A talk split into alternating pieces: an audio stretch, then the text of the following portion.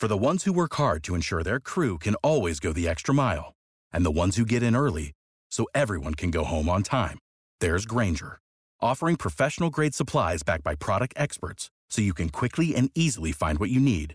Plus, you can count on access to a committed team ready to go the extra mile for you. Call, clickgrainger.com, or just stop by. Grainger, for the ones who get it done.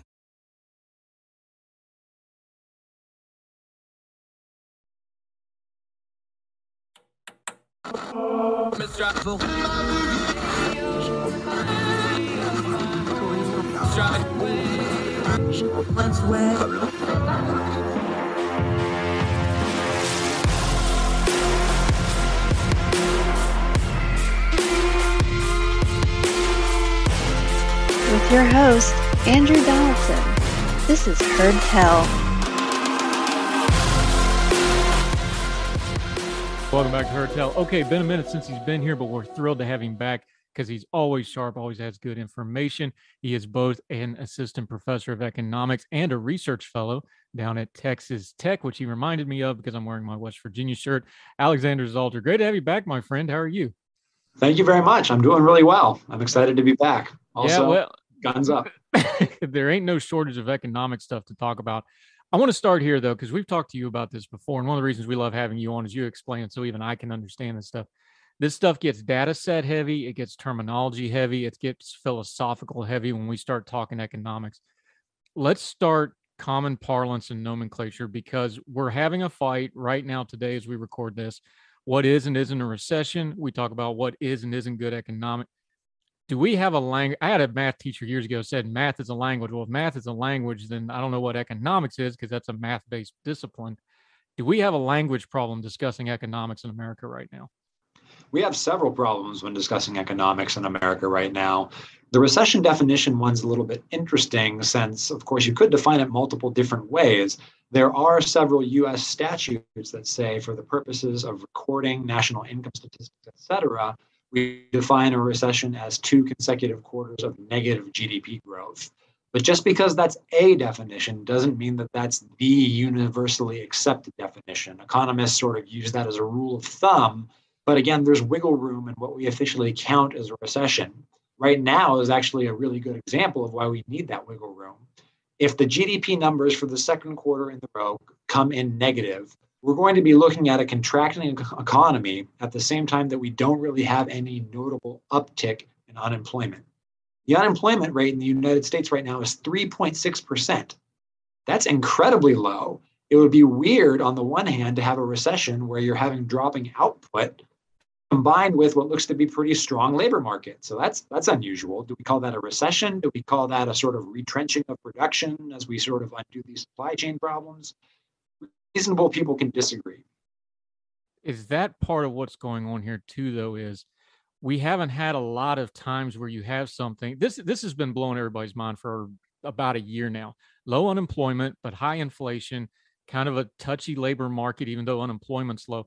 This is just an unusual time. Is part of the problem we're using the terminology we always use and we use the terms we always use, and it just doesn't quite fit what's really happening here because it's not normal in many ways, the terms that we all use separately do a good job of describing the individual phenomenon. Right? We are experiencing inflation right now.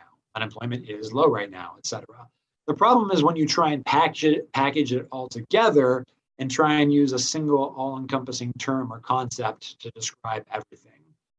Recession doesn't very clearly, to me, describe what's going on right now, even if you have falling output, because again, we're used to seeing rising unemployment in a recession. So that's kind of weird. At the same time, the inflationary numbers being as high as they are, at the same time, you're seeing unemployment numbers being what they are. That's something that's a little bit historically strange. Now, uh, part of the reason that we find this so weird is actually the fault of us economists. We, we owe the public an apology on that one. Economists in the public square have been saying for ages look, there's this trade off between inflation and unemployment. Usually, when one is low, the other is high. When the other one's low, the first one's high. But it's just not true. There is no inherent trade off between the rate of joblessness on the one hand and how fast the dollar is depreciating on the other hand. You can have low inflation and good employment numbers. There's no reason those two things can't go together. And in fact, the reason that one of those, inflation, has gotten unhinged, I would say is more the result of bad policy decisions rather than something that's baked into the cake. Yeah, you were writing about this in uh, American Institute for Economic Research, that very thing. And you noted here and explain it to people because words like inflation and recession are just scary to people. They scare folks. They don't like it, especially folks that are a little bit older that have been through a recession before, or been through a downturn before, or been through the 08 financial crisis. These things are scary. But you actually put it in this piece. There's actually nothing really special about 2% inflation. Kind of explain and unpack that for folks a little bit. Yeah, so the central bank, the Federal Reserve, has a self adopted 2% average inflation target. Basically, what that means is they're shooting for an average inflation rate of 2% over a number of years. But there's really nothing special about that number 2%. It's kind of like a traffic light, right? Red means stop, green means go. Is there any reason it has to be the case? Not really, right? You could envision a traffic system where red means go and green means stop. But given that we've already coordinated around one system of traffic lights, there's no sense in throwing a wrench in those particular set of gears that would just cause trouble. It's the same for inflation. What we're really looking for is a given rate of change for the purchasing power of the dollar around which to coordinate expectations. So as long as everybody expects the number that the Fed actually delivers, pretty much everything's hunky dory. It could be 2%, it could be 4%, it could even be 0%. It could even be negative, right? Slight deflation is not a problem so long as everybody knows that it's coming. So we have to get away from this idea that there's this magic one rate inflation rate that we need policymakers to tinker with the economy until we hit it. In reality, markets are flexible. And as long as there's credible commitment to a given policy, we can figure things out by writing our contracts differently, adjusting the wage expectations we have when we go looking for jobs. There's a lot that we can do as long as we get credible, predictable policy. Yeah, Alexander Salter joining us, economist from Texas Tech, Young Voices contributor, superstar contributor. He's on the. You've moved up to the header. I noticed on the website, by the way. Congratulations. Uh, our economist friend Jericho Hill talking about the Fed. Since we're using traffic as an analogy, let's just beat that to death a little bit more. He said what the Fed's doing right now is kind of like a car. You're trying to not slam into the car in front of you while not getting rear-ended by the car behind you, and that's what they're doing with the interest rates we've been doing that for a little while now. They keep raising interest rates. They're going to probably raise them some more. Where do you think we're at in that process? If that's the analogy we're using, are we too close to the front? Are they getting us where we're going to get rear ended? How do you think they're doing right now as we sit today? That's a great question. My perspective on this is actually kind of contrarian in that I think that whatever the Fed is doing to its target for its key policy interest rate doesn't matter anywhere near as much as what they're doing to their balance sheet we have this idea because economists write about it and financial journalists write about it that the Fed controls interest rates, but they don't. They have a target range for what they want one key policy interest rate to be, but the Fed doesn't have the power to arbitrarily set the federal funds rate, the rate at which banks loan each other money on an overnight basis right? Interest rates, even short term interest rates, are set in global capital markets. And even a very powerful central bank like the Fed is more following than leading those markets. Where I do think the Fed has more leeway is in the overall size of its balance sheet, just the total value of assets that they have on that side of their particular accounting ledger. Right now, the Federal Reserve is holding about $9 trillion in assets. For a comparison, before the financial crisis of 2008, the Fed's balance sheet was under a trillion. So over the past 10 plus years, we've seen a massive expansion in the importance of the central bank for creating money and allocating credit. And I would argue that that's not something that's economically sustainable or desirable. So if we want to figure out whether the Fed is serious about whipping inflation or not, I think that we should be talking less about what they're doing to their interest rate target and more about whether they're actually letting those assets to roll off their books and without actually replenishing them we need that balance sheet to come down or at minimum grow much more slowly than it has been in recent years. You wrote about it in your piece. We're linking to this in the show notes, by the way. Make sure you read this piece. It's an entirety at the American Institute for Economic Research. You talk a lot about the Fed's credibility. We talk about Congress's credibility. We're debating the Supreme Court's credibility. When it comes to the Fed, though, talking credibility, this isn't just you know us in the commentary talking about it that has a lot of real world implications when you're talking about the Fed. Just for people that don't know, why is the Fed's credibility so important when it comes to monetary policy? Absolutely. Fed credibility is incredibly important because ultimately good monetary policy is about delivering what people expect right there's no one right purchasing power of the dollar the purchasing power of the dollar could fall within a big range what matters is that everybody has a reasonable expectation of what that number is so that they can then go out and write their contracts in financial markets with that piece of data as a given right the dollar in some ways is like a yardstick if you had the definition of a yard constantly changing, you wouldn't be able to measure anything. You need some fixed unit of measurement so you know how expensive or cheap goods and services are. And ultimately, we need Fed credibility to forecast what that future purchasing power of the dollar is going to be. The problem is that the Fed's rule that it's picked, it doesn't really seem committed to in practice. So again, August 2020, the Federal Reserve adopts an average 2% inflation target. What that means is they're not trying to create 2% inflation each year, they're trying to hit 2% inflation on average over a number of years. The reason that's a problem right now is because inflation is running way hotter than 2%. So if they actually want to hit that average inflation target, assuming that we have an August 2020 start date, we're going to need several years of way below 2% inflation and perhaps even slight deflation is that credible? Can we expect central bankers to actually deliver low inflation or even deflation? Absolutely not. Monetary policymakers are terrified of deflation. Monetary policymakers are, frankly, not all that excited about low and predictable inflation. So they've committed themselves to a rule that, based on the basic arithmetic of the scenario, they can't possibly deliver on which means that markets, which already know that, have no reason to trust the Fed when they say, hey, we're trying to deliver 2% inflation. Markets are going to say, no, you're not. Look at what inflation is right now. There's no way that you can deliver 2% on average. So, in effect, the Fed is trying to convince markets of something, uh, of a rule that the Fed itself has no buy in for maintaining. And that's not a great place to be, right? Because when the Fed says one thing and delivers another, that's exactly when we get traffic jams in financial markets. That's exactly when we start rear ending each other. That causes no end of economic trouble. See how he worked the analogy right back in there at the end. He's a pro, folks. Uh, Alexander Salter joining us. We're talking economics. We're going to talk about that cohesion of policy, like everything else. Coherent policy is important, and we don't have it. We're going to get into that more on the economy, on inflation. Alexander Salter joining us right after this break on Heard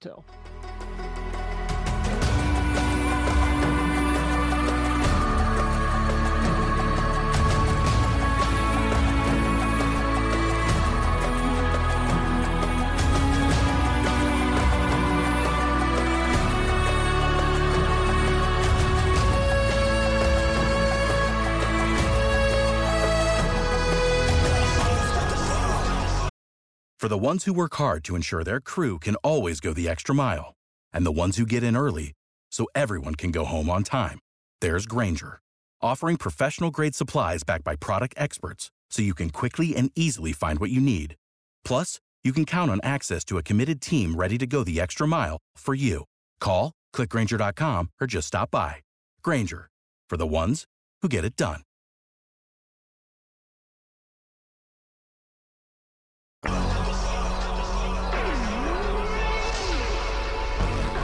Welcome back to Heard Tell. We're continuing to talk economics with our friend Alexander Salter. He is a professor and research fellow down at Texas Tech.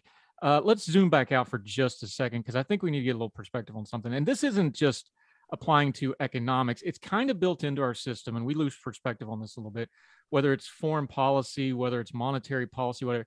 Because of our system of government, we have, compared to a lot of countries in the world, we have a lot of high turnover. We have a new president election every four years, Congress every two years. There's a lot. So getting coherent policy, it's just kind of baked into the cake of our system that coherent, consistent policy is going to be a challenge no matter what. The idea of the Fed was to be kind of a layer on top of that, but that doesn't seem to really be happening right now, does it? There's a lot of inconsistencies in terms of what we're getting in the economy. Although that we do have a lot of turnover in politicians, one thing that seems to be more or less a bipartisan consensus is deficit spending. Right? Since 2020, since the coronavirus pandemic, we've run approximately $6 trillion in deficits. Those deficits were bipartisan. It's one thing for the Republicans to be saying now that we have to focus on fiscal sanity and fiscal sustainability. They were voting for these blowout spending bills a year ago and two years ago. So might be good politics for one party to say that they're committed to fiscal restraint and budgetary prudence, but it's just not true. Unfortunately, we have two parties that are considered uh, committed to breaking the bank. As for what the Fed is doing, ideally they would be able to take a longer time horizon, but really they just don't seem all that confident in what they're doing. At first, they insisted inflation was transitory. Then they said, okay, maybe it's here, but it's not going to be that bad. Okay, now it's here and it's really, really bad, and we need to go pedal to the metal on controlling it. Now, actually, I'm okay in terms of pedal to the metal on controlling it. I am an inflation hawk myself. The problem is the rapid changes in the de facto policy regime, right? The basic stance about what monetary policymakers are actually trying to do. Talk about giving markets whiplash. How is anybody supposed to be able to form a plan about the future if monetary policymakers decide they're going to do one thing on Monday and another thing on Wednesday. So, in combination with fiscal profligacy, I think that we've got a lot of money mischief coming from the central bank right now, and that goes a long way to explaining the unfortunate inflation numbers that we're seeing, and I suspect are going to continue to see. Yeah, but you know, like we say on this program all the time, things don't happen in a vacuum; they happen in a sequence. COVID was the crisis. COVID was the excuse our financial house wasn't in order before that. So our Congress and our government kind of had learned behavior from us, the voting public, that they were going to be just fine doing something like that because they've had decades and decades of learned experience that that's what you do. You spend money and make a big show of it, and then you go campaign on that big dollar sign that you voted on. That's been the reality for all of my life. I'm 42 years old, from at least the 90s when I first started paying in politics. This is the game. They talk about it, kind of but spending money is how you get things done in government. That's a generational problem more than an economic problem, isn't it? I mean, that's just kind of the cycle we're stuck in. I don't know how you uningrain that. Do you have any good ideas of how to uningrain that? Because we use that great buzzword, fiscal responsibility, but it's like raising your kid. If you didn't teach him as a kid and you didn't teach him as a teenager and you didn't teach him as a young adult, the middle aged guy buying boats and all this stuff, you're going to have a hard time pitching financial accountability to that guy, right?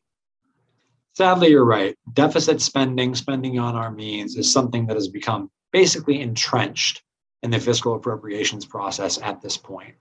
And I'm worried that nothing short of a bond market crackdown is going to solve it. I hope that we don't get to that point.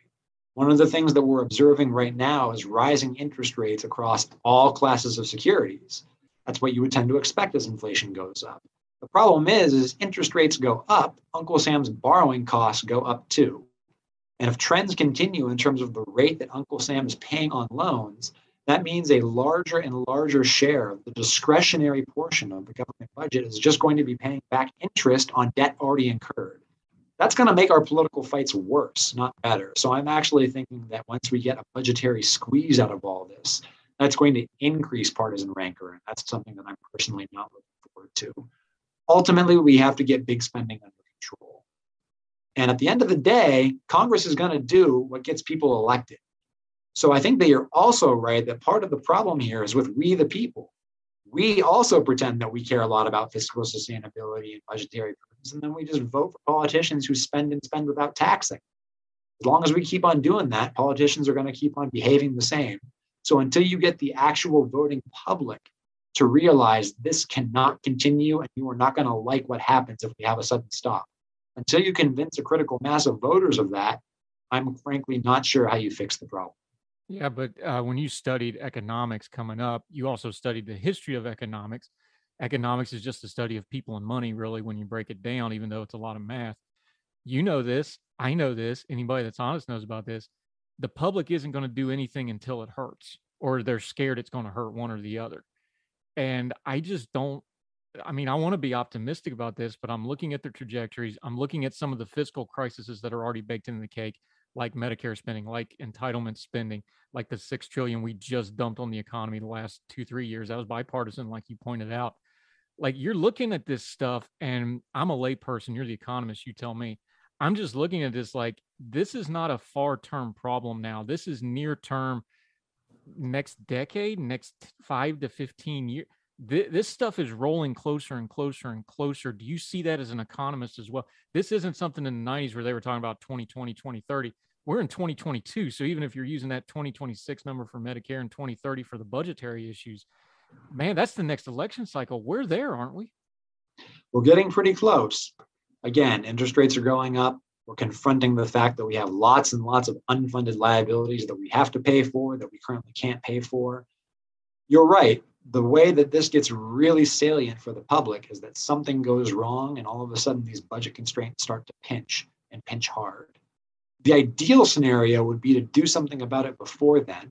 And this is one of the nice things when you're a government as opposed to a household and a business. You don't actually have to get your fiscal house in order as quickly we could actually start to get fiscal appropriations and deficit spending under control if we just grew the federal budget more slowly. We don't even have to make cuts.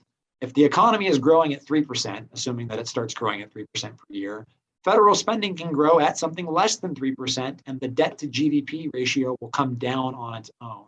On the one hand, you have the tax base growing, the economy. On the other hand, you have tax spending, right? Government spending growing. As long as this hand grows faster than this hand, you're on a fiscally sustainable trajectory.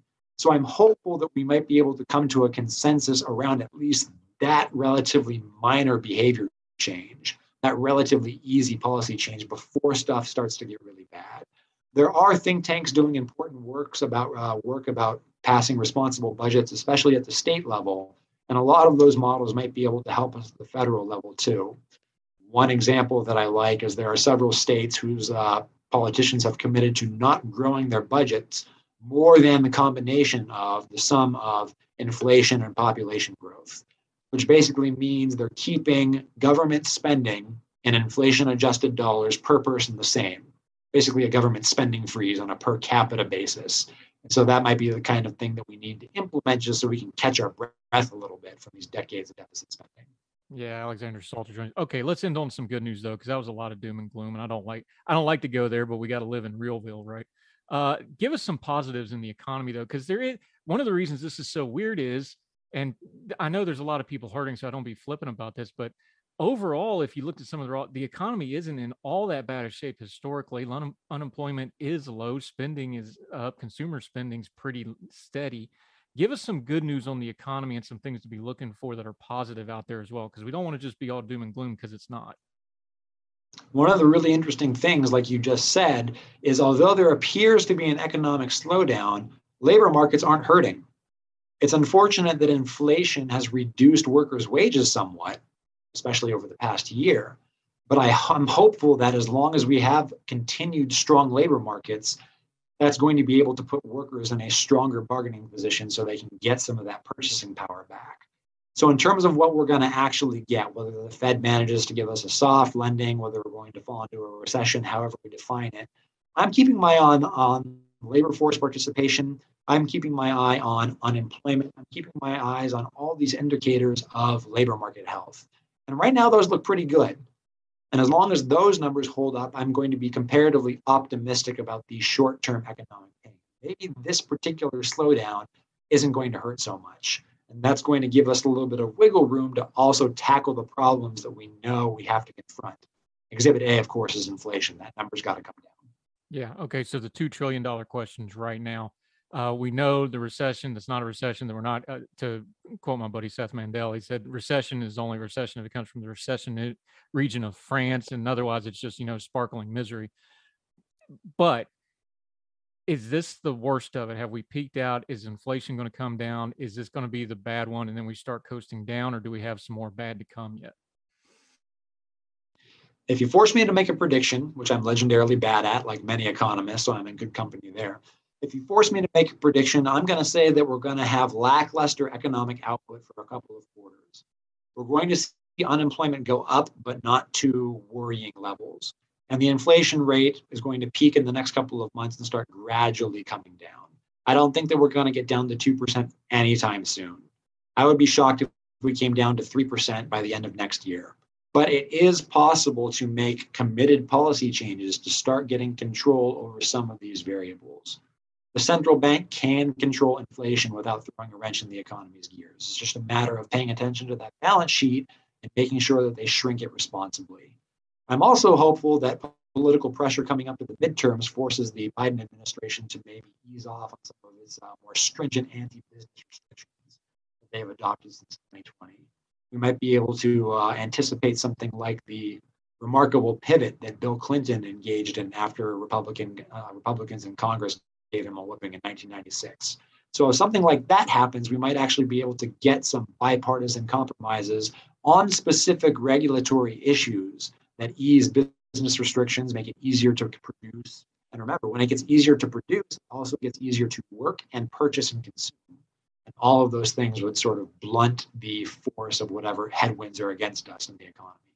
Yeah, but you'd have to have a uh, you have to have politicians that are astute politically, like Clinton, to look at that money train after that beat and go, "There's still time for me to jump on that and get credit for all this stuff that Congress is doing." I remember that '98 was my first election, so I remember those times well. Um, responsible shrinkage, by the way, would be an excellent name for a book. You might want to look into that. Might copyright that. Uh, he's Alexander Salter. He is a professor down at Texas Tech. Brings great information. He also has a book out, Money and the Rule of Law. Go check that out. We'll link all that until we get you back on, my friend. It won't be as long as last time, I promise. Uh, let folks know where they can follow you and what you've got going on until we see you again on Heard Tell. Sure. Right now, the best place to stay in touch with me is through the writings at my website. My website is www.awsalter.com. Uh, pretty much everything I've ever written is available there. You can find my popular articles. You can even find my scholarly articles if you feel uh, feel like wading through those. You'll find my email address there. I'm happy to hear from listeners and readers love chatting with people via email. I don't have Twitter anymore, so you won't be able to find me on the Bird site. Don't worry, Young Voices has got it too. We'll put a link to their Twitter, which they will be putting this out. He's a prolific writer. He really is. He has stuff all over the place. Um, go look his stuff up. We love having you on, my friend. Great talking again. Uh, we may even talk during football season. We'll see how it goes. Might have to, you know, put the friendship on hold. Uh, appreciate your time, sir. Thank you so very much. Thank you, Andrew. It was great. Yes, sir. Thank you.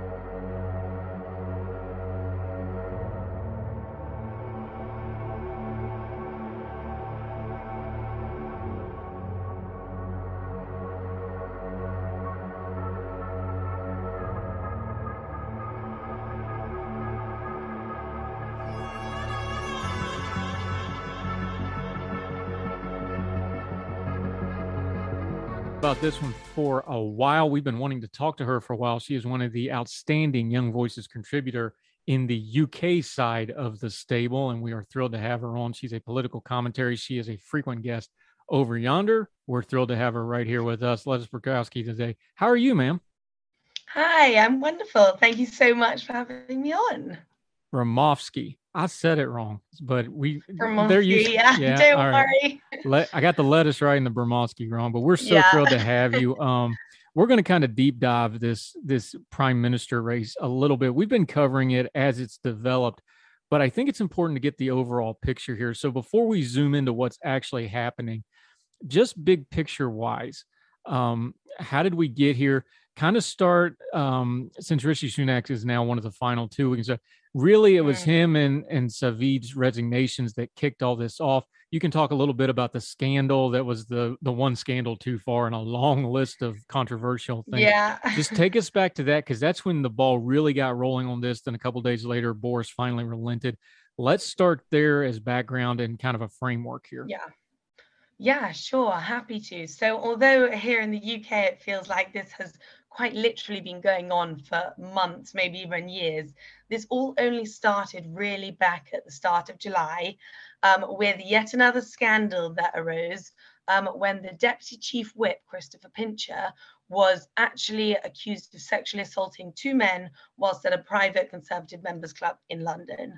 Boris did sort of what Boris does best, and he came out um, defended this man, which mainly we've put down to because Mr. Pincher was a devout Boris loyalist from back in January um, when Boris was facing off another rebellion. So Boris comes out, he defends him, saying, sort of, I didn't know anything about um, Mr. Pincher's kind of wandering hands. I didn't know anything about his habits. However, very quickly after that, I would say two days, we found out this was entirely untrue. Boris himself had, in fact, been briefed um, on Chris Pincher's kind of ways, and yet he had looked the other way. So Boris had just come out and lied outright to everyone, and this was kind of the straw that you could say that broke the camel's back.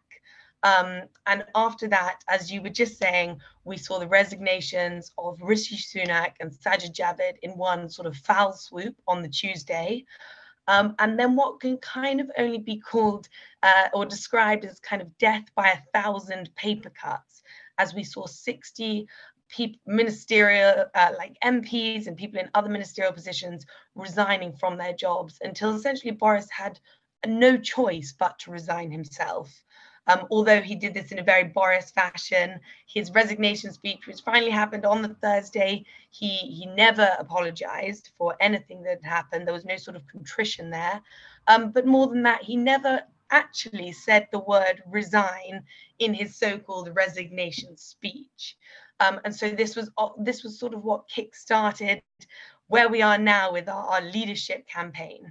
Yeah, and to be clear, because we're dealing with a parliamentary system, which the American audience and some of the worldwide audience may not be familiar with. Uh, the party is still in power, so whoever leads the party yes. will de facto become the prime minister. Uh, y'all had a because of the way the system's set up, because of things that happened prior. Nobody really wants to have another general election for a while if they can help it. Although I'm sure Labour would love to have one tomorrow if they yeah. could do it. this this is going to go for a little while. Just talk about the system of governments here because it seems weird, maybe to the American audience. Is like, what do you mean they're picking the prime minister? Well, mm. because the party's still in power. Boris said it ad nauseum the last couple of weeks. He brought in this massive 80 some seat majority to parliament. Yeah. So the party's still in power, and the leader of the party is going to become prime minister. Just kind of break that down for us. Yeah, so as you say, when a prime minister resigns here in the UK, it doesn't mean that the party is forced to have a general election. In fact, almost the opposite. The party stays the same, the government, sorry, stays the same. Um, and as you said, Boris won this incredible 2019 mandate. He won many of the red wall seats, which red wall seats in the UK are essentially what have been Labour stronghold seats for a very long time. Yeah, like and our swing voter districts in the America. Yeah. Okay. Exactly. Um, and so now the, the party will stay in power, but that is also has a few downsides, as it means that right now we have an almost zombie type government, as well, now just Rishi and Liz are battling it out over the next month um, to win leadership, which will take place on the 5th of September. Um, and then they will be leader. But until that moment, Boris is remaining in his position as a sort of caretaker, as it's been described um, with a sort of zombie government where the focus isn't really on uh, the necessary things that it should be perhaps you know we've got a huge cost of living crisis we've got ukraine going on um, but in terms of the leadership contest itself um, exactly the first few rounds that we've just had which saw um, i believe five or maybe four um, other candidates eliminated the only people who can vote in that are the MPs themselves. So it's a very small collection. And now, as we move to this final round, voting is being opened up to a wider um, Conservative Party membership, which here in the UK is around between sort of it's unknown the exact numbers, but about 160,000 people to 200,000 people. And it's a very small percentage of the actual electorate, about 0.5% of the entire UK electorate. So there's not many people who will actually be voting for the next prime minister. Um, but once they become prime minister, they will just take up the helm where Boris left um, and continue for the next, you know, year and a half, two years until we have to have a general election. Yeah, Lettuce Romansky joining us. Let, let's just start right there as we dig into this contest, though, because the way they do it, like you said, this is just the MPs voting. Uh, you had to have mm-hmm. 20 MPs to be nominated. There's a lot of, you know, back backroom dealings and relationships and networks and these sorts of things. The narrative has been okay, well, the MPs are going to have their favorites. Um, Rishi basically went wire to wire for all. He was the favorite going in. He's he's the top vote getter on the other side of it. The narrative, though, is the MPs have their favorite, but when this goes to the wider party, a lot of people are saying that Liz or mm-hmm. whoever was going to oppose him it would probably invert and they would probably be the favorite again. Is that noise or do you see evidence that that's the case? No, we are seeing exactly evidence of that. And I think it's actually a really, really interesting differential between the different views that we're seeing here between MPs and the actual Conservative membership vote. So, when Liz and Rishi went um, head to head in this final vote, they got Liz got 113 MPs to support her, and Rishi got 137 MPs to support him. Um, so Rishi was very clearly the front runner, runner, sorry, and Liz would have a, a bit of building up that she had to do. However, in polls that have been taken yesterday within the wider Conservative membership, Liz has an immediate 62% lead on Rishi for favourite to be the leader. And that's a huge swing that we've seen. Um, and we're not entirely sure what this is about, but one of the strangest things that we've seen, well, one of the strangest things I think that we've seen come out of this is this Boris ballot. Um, where people seem rather angry that Boris has been ousted. Um, and essentially, they want him to come back. And around 6,000 Conservative membership um, voters have signed a petition saying that they want Boris back on the ballot. Um, and I'm not really sure how far ahead this is, um, but I think there's Liz, where she didn't resign um, from Boris's government, whereas Rishi, he did resign, and it was all rather a spectacle. And um, a day later, after his resignation, he came out with a video which showed he'd clearly been planning this for weeks, if not months ahead um, which I don't think has gone down very well with the membership itself. A video that, by the way, in English press got labeled as American styled for whatever reason. I found yes. that kind of interesting. it was very American. uh, well, he he was he. We'll get into his background in a minute. Hold that thought because he he's got some American tendencies and for good reason. He went to school here. We'll we'll get into that in a minute. We'll continue our conversation with our friend Lettuce from over in the UK. Her tale continues right after that.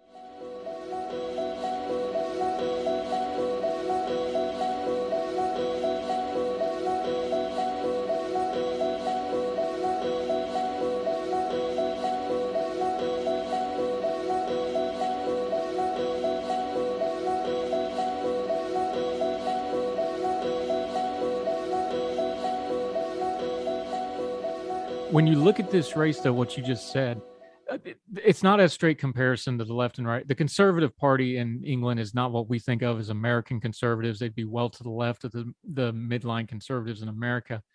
However, is it more accurate to, at this point to just call Boris Johnson a populist, especially when you see a poll number like that that seems to be kind of divorced from the politics of the moment and you just kind of get a mm. visceral reaction like that? Is it not just accurate to just kind of call him a populist at this point? Um, I mean, he definitely was, and that's something that Rishi is sort of trying to trying to get behind and do that kind of as well. He's trying to win over the voters. And when we look at it between Rishi and Liz, Liz very clearly struggles to be that same sort of schmoozer that Boris was. She doesn't seem at the moment, and this is probably one of her major downfalls, to be able to corral people and unite people in that same way. Whereas Rishi is very natural in front of a camera. He sort of thrives much more. Um, and so he'll sort of be waiting for that um, in terms of the Conservative Party members. He'll be waiting for that big major moment.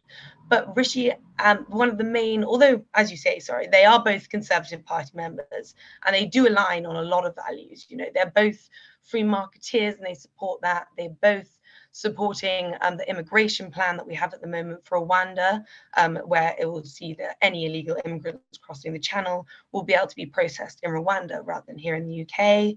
Um, and obviously, they both support um, Ukraine. Liz wants to actually increase defense spending to 3%. Um, but as you were saying, characteristically, they're very different. And what we're seeing now is one of the main, and actually, I think the linchpin of the next few weeks is all around taxes.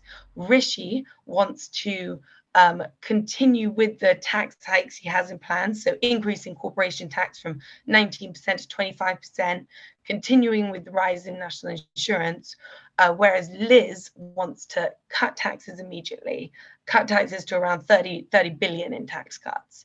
And that's where we're seeing the real divisiveness in the leadership right now. That's potentially where Rishi is losing a lot of like grassroots conservatives, um, whereas Liz is gaining them and winning them back a lot. Um, but that's the main divisive thing we're seeing at the moment is is the cost of living crisis where and you can put taxes and inflation and food and fuel, all that falls under cost of living in the parlance that the media is mm. using over there that's the issue right everything else is slotted yeah. somewhere under that even within the conservative party though there seems to be a little bit of disagreement how to actually attack this yes Yeah, definitely. And there are many MPs and um, members of the Conservative Party who do support Rishi's plan to um, basically hold off, save the economy first and uh, cut taxes later. Sorry.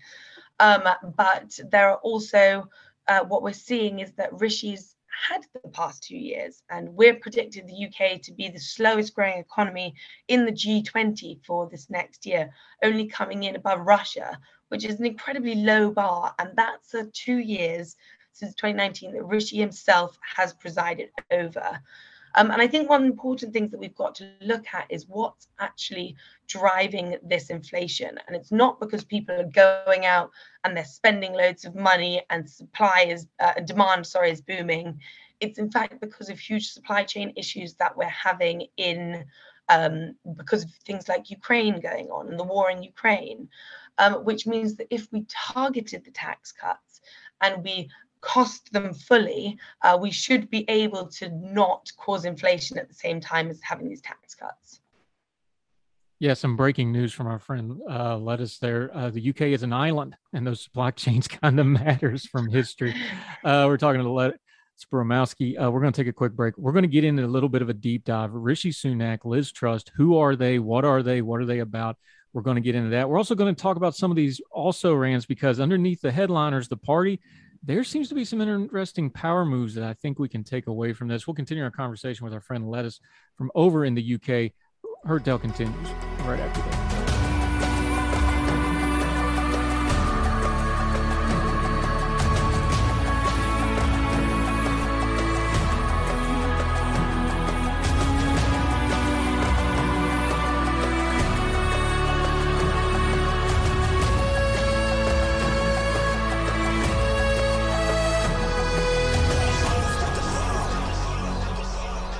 Welcome back to Heard Tell. We're overseas with our UK friends, Lettuce Sporomowski from Young Voices. She is a seasoned political commentator over there. Just go look at her Young Voices page. She's all over the place over there. It's amazing. Okay, let's talk about these top two candidates. Uh, they're both MPs. They're both well established.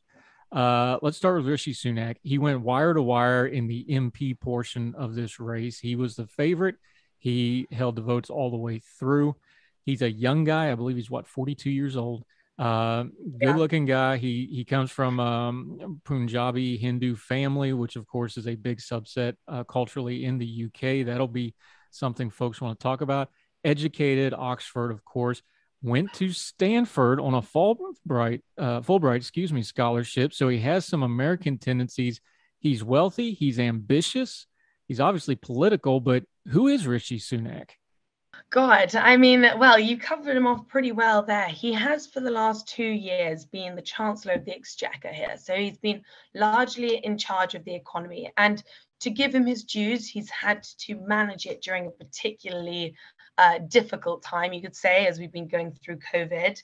Um, and he has done that, well, to some extent. Some people obviously criticized him for it but he did well. He supported the economy. He uh, sent people on furlough during those two years.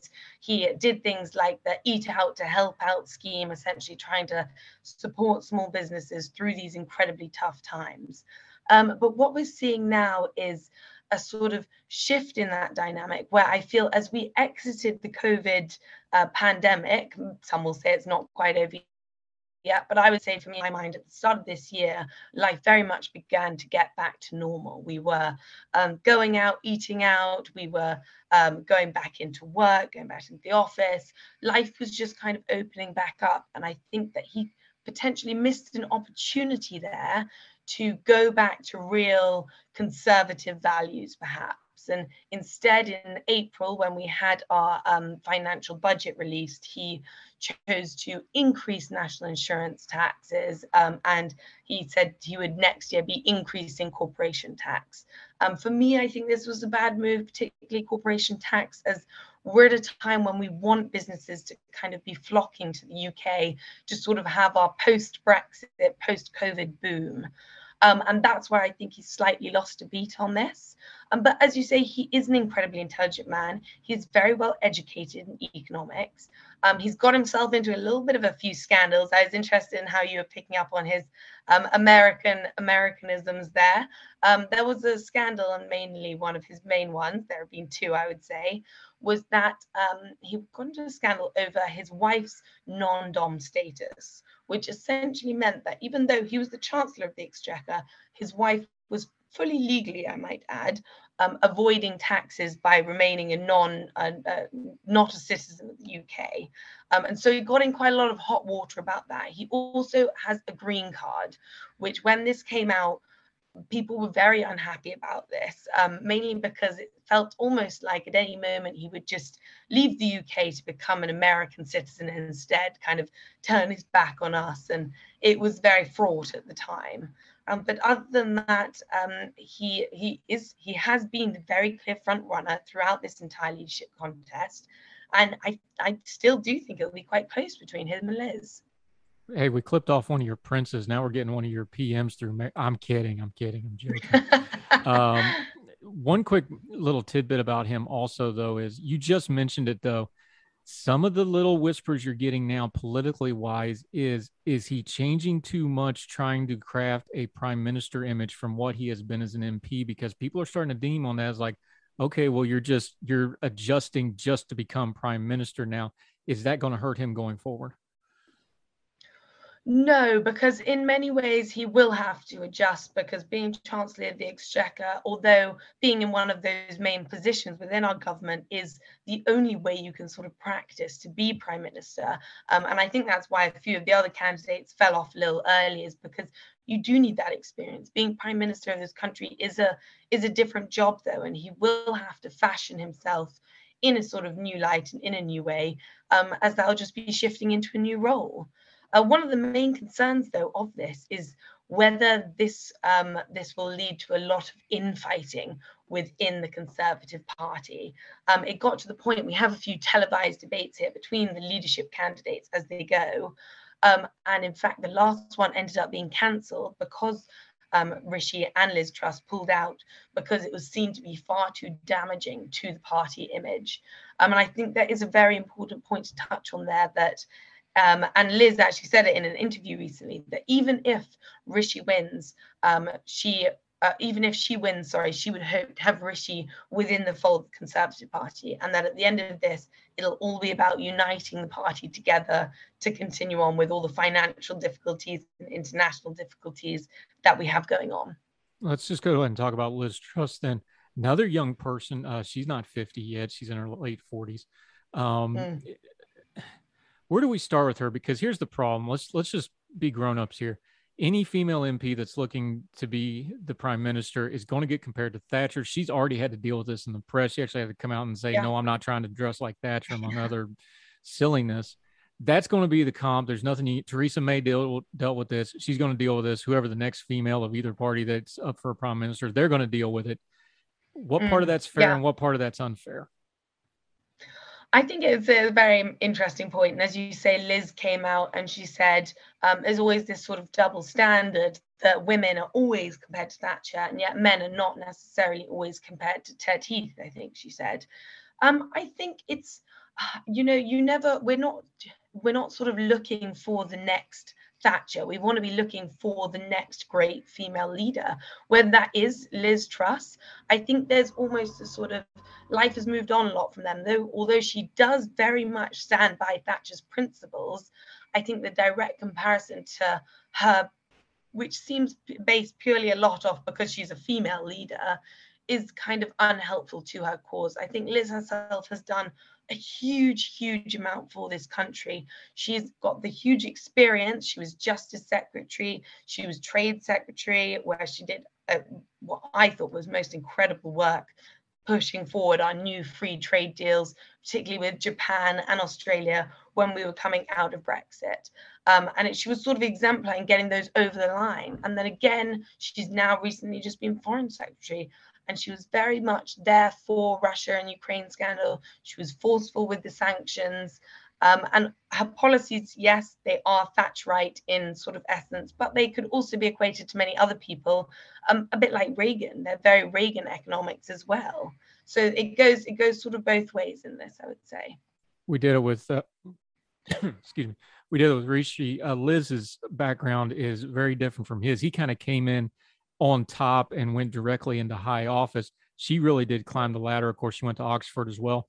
Her parents, though, her dad was a uh, was a university professor. Her mom was a nurse. That's important if you're going to hold, you know, healthcare things with the NHS issues, things like that. She's really climbed the ladder, even though she's still relatively young. You can just go look at her CV. Like she has held over yeah. a dozen different posts in government of various kinds. She's climbed the ladder. She's checked all the boxes. She's a career politician. I don't even mean that as a bad way. She just she's done all the work. Um, does that compare and contrast between her and Rishi matter in this race at all? Is there an experience over kind of the flashy new guy that came in and went not straight to the exit, Exeter, but pretty much for all practical purposes compared to what she did? Is that a part yeah. of this race too?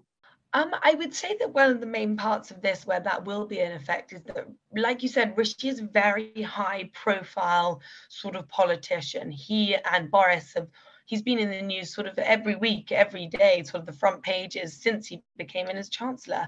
Um, but that the only good thing that means for Liz Truss is that if Conservative Party members have made up their mind about him, it's unlikely that over the next month he'll be able to change that because he's been so public over these past few years, he's been entirely known. Whereas Liz Truss, she may not have been as public and she may not be as natural in front of a camera, but that plays to the other side of that. We've had Boris, who has been this great schmoozer, who has been basically very loose with his morals over the past two years, and that has played down to his other MPs. Um, and I think that could, in fact, play in her favor that she hasn't been caught up in Partygate the same as everyone else. Um, and she has sort of kept her head down and she's just can say that she has been working for the country and going forward. When her team was deflecting the Margaret Thatcher comparisons, um, they brought up uh, Ronald Reagan as well. Of course, those two are kind of linked in a lot of different ways but they brought up a name as somebody that she did try to list as an influence nigel lawson for the american audience and for the international audience who doesn't know who nigel lawson is why would she bring that up as well no i'm not really trying to be thatcher. I'm trying to be more like this person. That seems like an interesting name drop. Explain that for folks. So Nigel Lawson was a sort of big proponent of Thatcher's policies of uh, he, you know, Thatcher's policies in economics, he, things like privatizing several key industries.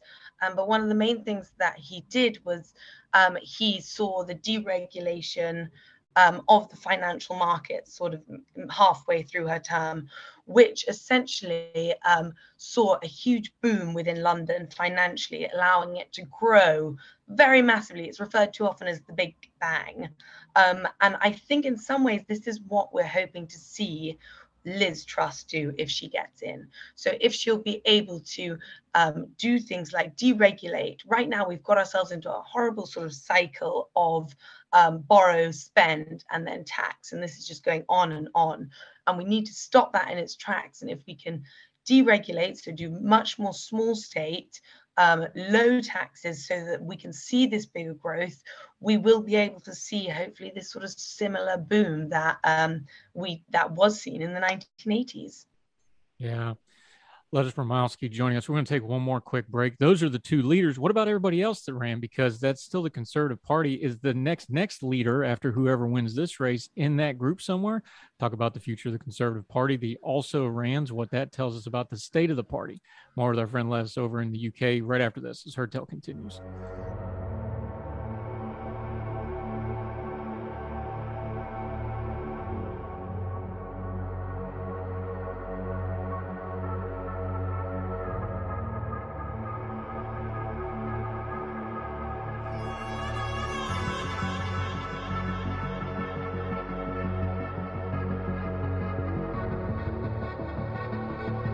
Welcome back to Heard Tell. Thrilled to be talking to our good friend Lettuce Bronsky. We've been wanting to get her on for a while. Now we got her, and we get to go deep on the UK uh, conservative elections over there. Okay, let's talk about the also rant. I think the one that surprised everybody about this race was the strength of Penny Mordaunt. Um, obviously, you know, again, we're all adults here. We know these things don't happen overnight. she's obviously done a lot of groundwork within the MPs of the party to get that much support. She planned this out. Do you think this is her rising in importance, or was this a one off? How do we kind of view her? She came in third, came in a close third, really. Uh, mm. Where do we view her going forward? Do you think she's a power player now, or is this a one off thing? she's definitely a power player now. She's proved that she can corral people, get MPs on side, win that support. Um, and she did incredibly well to get where she's come from.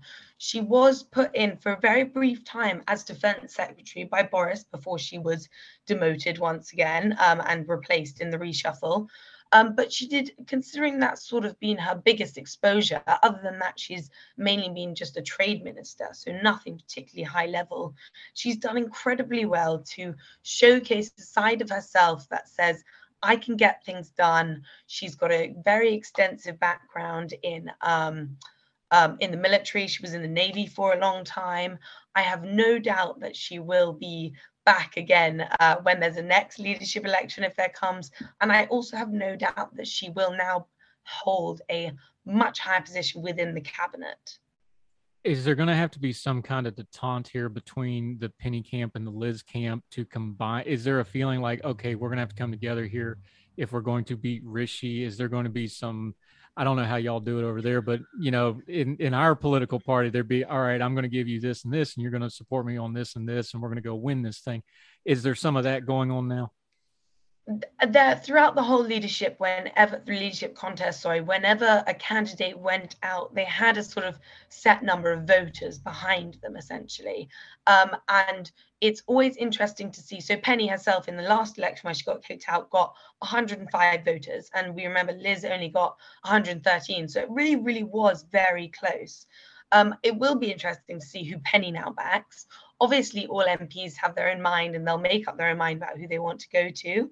Um, so a lot of it will be down to Liz Truss and Rishi to do the legwork to try and win over each of Penny's followers. But if Penny decides to back Liz or Penny decides to back Rishi, that will definitely have an impact on where those people who were supporting Penny will go. While we're talking about um, the female candidates here, there were two other ones. This was a diverse field. It was four and four um, mm. Suella Braverman and Kemi Badenoch. Um, Kimi really opened a lot of people's eyes because a lot of people just didn't have any idea who she was. They'd probably never heard her speak. They probably hadn't seen her. They couldn't put a face to the name. She um, wasn't particularly noted before this. I think a lot of people mm. paid attention to her now, good, bad, and indifferent. And of course, Suella Braverman, she was one of those that called for resignation. She's a serving attorney general. Uh, just break down those two women for us real quick. Yeah, definitely. So first of all, Suella Braverman, she was, I mean, she was like you say, excuse me, and as I say, rather unheard of, particularly if you're not into politics massively, or if you, you know, aren't reading up about who the Attorney General is at the time, which most people wouldn't be. But she came out and she came out swinging. What she is known for very much is she um, allowed changes to the Northern Ireland Protocol, which is a very big rather complicated thing that's going on here in the UK about the border between the UK once they left Brexit and the Republic of Ireland. So it would be Northern Ireland, the Republic of Ireland, whether it would be a hard border there, a soft border. Um, and very recently, the one of the main things that she's done is she um, pushed it through to say that we would not be breaking international law if we changed um, this Northern Ireland Protocol. And that was very, very popular within the Conservative Party. And I think that definitely gave her a bit of a push forward. Um, and then as we move on to Kemi, Kemi's done incredibly well. I think all the women actually in this Conservative leadership have done so well. And hopefully it will show a lot more of a female um, many more female MPs higher up, really. Um, but Kemi, she's very hard on woke, which is very popular with our conservative, um, the Conservative uh, Party members as well as the MPs, and she's sort of not afraid to say what she thinks on that. She's also very much a sort of true root blue conservative, if that makes sense. So she's very much on uh, less taxes, small state, and all of that but she spoke her mind and she spoke it very well. And I think we can definitely expect to be seeing them again in much more seen and notable positions. And I expect they will try again to be leaders someday. Yeah, interesting diversity in the conservative leadership test. One quick name before we put a bow on this thing. Uh, Tom Tugendhat. Uh, people really didn't know who he was. I know he first came around yeah. when he gave that speech in the House of Commons and one something. I never thought I'd live to see the United States being denounced in the House of Commons, but there I was sitting watching it live, not for no good reason, I must admit. That speech he gave on Afghanistan, he was kind of seen as maybe the integrity candidate here um, in a lot mm. of ways. He wasn't going to win, but I think a lot of people felt very comfortable with him, see him as a good man. Uh, what's his yeah. future in the party? He, he's pretty secure as an MP. Does he go for a ministry post? Is he content on a back bench? What do you think he does from here? Because he's got a lot of public support and respect in the chamber. Does he really want to get into the dirty end of politics, or do you think he just kind of maintains? Well, I imagine that all MPs somewhere in their in their political career will be aspiring to be in one of those top senior positions. So I imagine he definitely will be going for it. As you say, he's sort of um, well, in my mind anyway, at least he'd never really had a chance to be leader, but was more trying to showcase himself for what he had to offer and his advantages. His background is almost entirely only in defense and in military, um, which made him sort of limited and definitely not a, a, prime minister position. But it gave him the opportunity to say that I'm here, I'm willing to sort of fight, I'm willing to showcase, particularly things going on in Ukraine, things that happened in Afghanistan, and that will put him front of mind, perhaps, when it comes to choosing who will be in the next cabinet and who will hold those top positions, which I think is the main thing that he really wanted to get out of this. Yeah, I think so too. And that that speech, if anybody, we covered it when he did it. Uh, I think we carried it. Go back and watch it. It's really an exceptional piece of uh, oration in a chamber mm. that's rather famous for really good oration down through the years. That that'll hold up against anybody's. All right, got to put you on the spot. We've been talking about it for a half hour. Who's going to win this thing? I mean, my vote is definitely with Liz Truss. I'm a sort of libertarian values through and through. So tax cuts for me is the important thing. I think we've got to be big. We've got to be bold. We don't just want to keep going in this horrible cycle of borrow, spend tax. So Liz Truss is the one for me. Having said that, put your analysis hat back on. Now you got to go back to being impartial, though. Um, again, we opened up with it. Let's close with it. The narrative is Rishi was more popular with the MPs. Liz is going to be more mm-hmm. popular when it goes to the wider party. I think it's 170,000 some odd will be voting on this. Mm-hmm. If if how does he change? Because he, look, he's very smart. He's got a team. They plan for this. They hear all that. They've probably seen that polling data by now. What's their mm-hmm. plan to move that number over the next six weeks?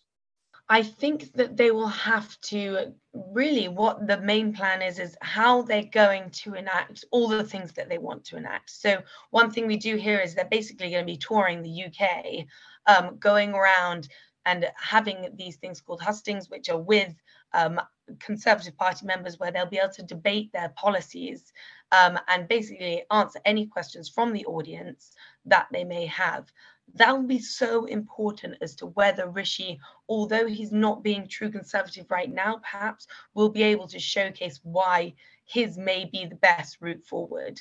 Um, and hopefully there won't be too many blue on blue attacks that we're seeing. And hopefully it will just go off the policies and what you believe. Um, but I guess we'll have to wait and see how these next few weeks pan out. All right. This is an unfair question, but it's a real world question. So I have to ask it which one has hurt the Conservative Party more lately as far as the future goes? Is it the Boris Johnson stuff or is it the infighting that has come through this process? Uh, it's probably not uh, separable because the, the, one led to the other. But which one of those do you think is the bigger issue going forward? I think that um, ultimately Boris's time was done. Six out of 10 of the membership thought that he should resign. And to be honest, I, I thought at that point that it was his time to go it was damaging I think more than just the party when it was Boris's scandals, it was damaging our democracy and our whole government. It was sort of bringing it down with these sort of petty, immoral scandals. Now there is infighting, but if they can continue to showcase that they will unite at the end, and at the end of the day, conservative is conservative, they will support each other, back each other, and we don't get too many sort of uh, allegations or smear campaigns, then we'll be fine. I mean, we want good debate between these leaders. We just don't want personal attacks. Yeah.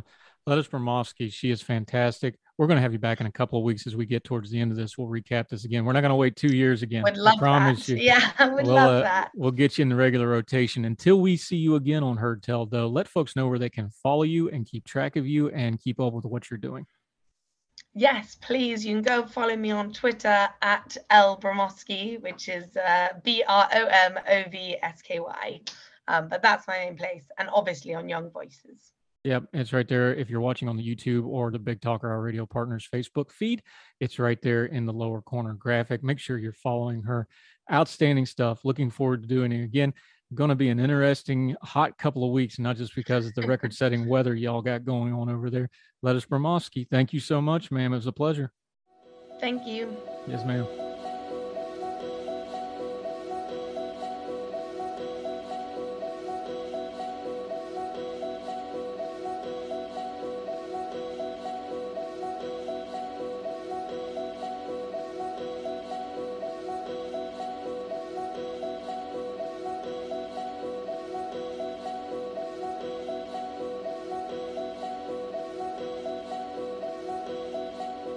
Back to Heard Tell. I'm Andrew Donaldson. Okay, been looking forward to getting him on the show for a while. He's become quite a good Twitter buddy. We talk about things offline.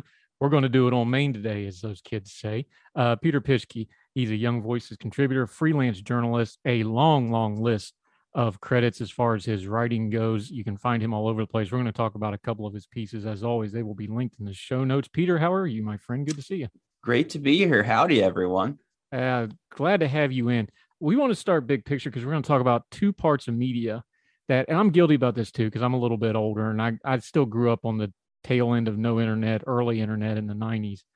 We tend to look at these two mediums as somewhat niche or as just social media or message boards, but they're way bigger than that. And we want to get into them with two pieces you wrote today Reddit and YouTube.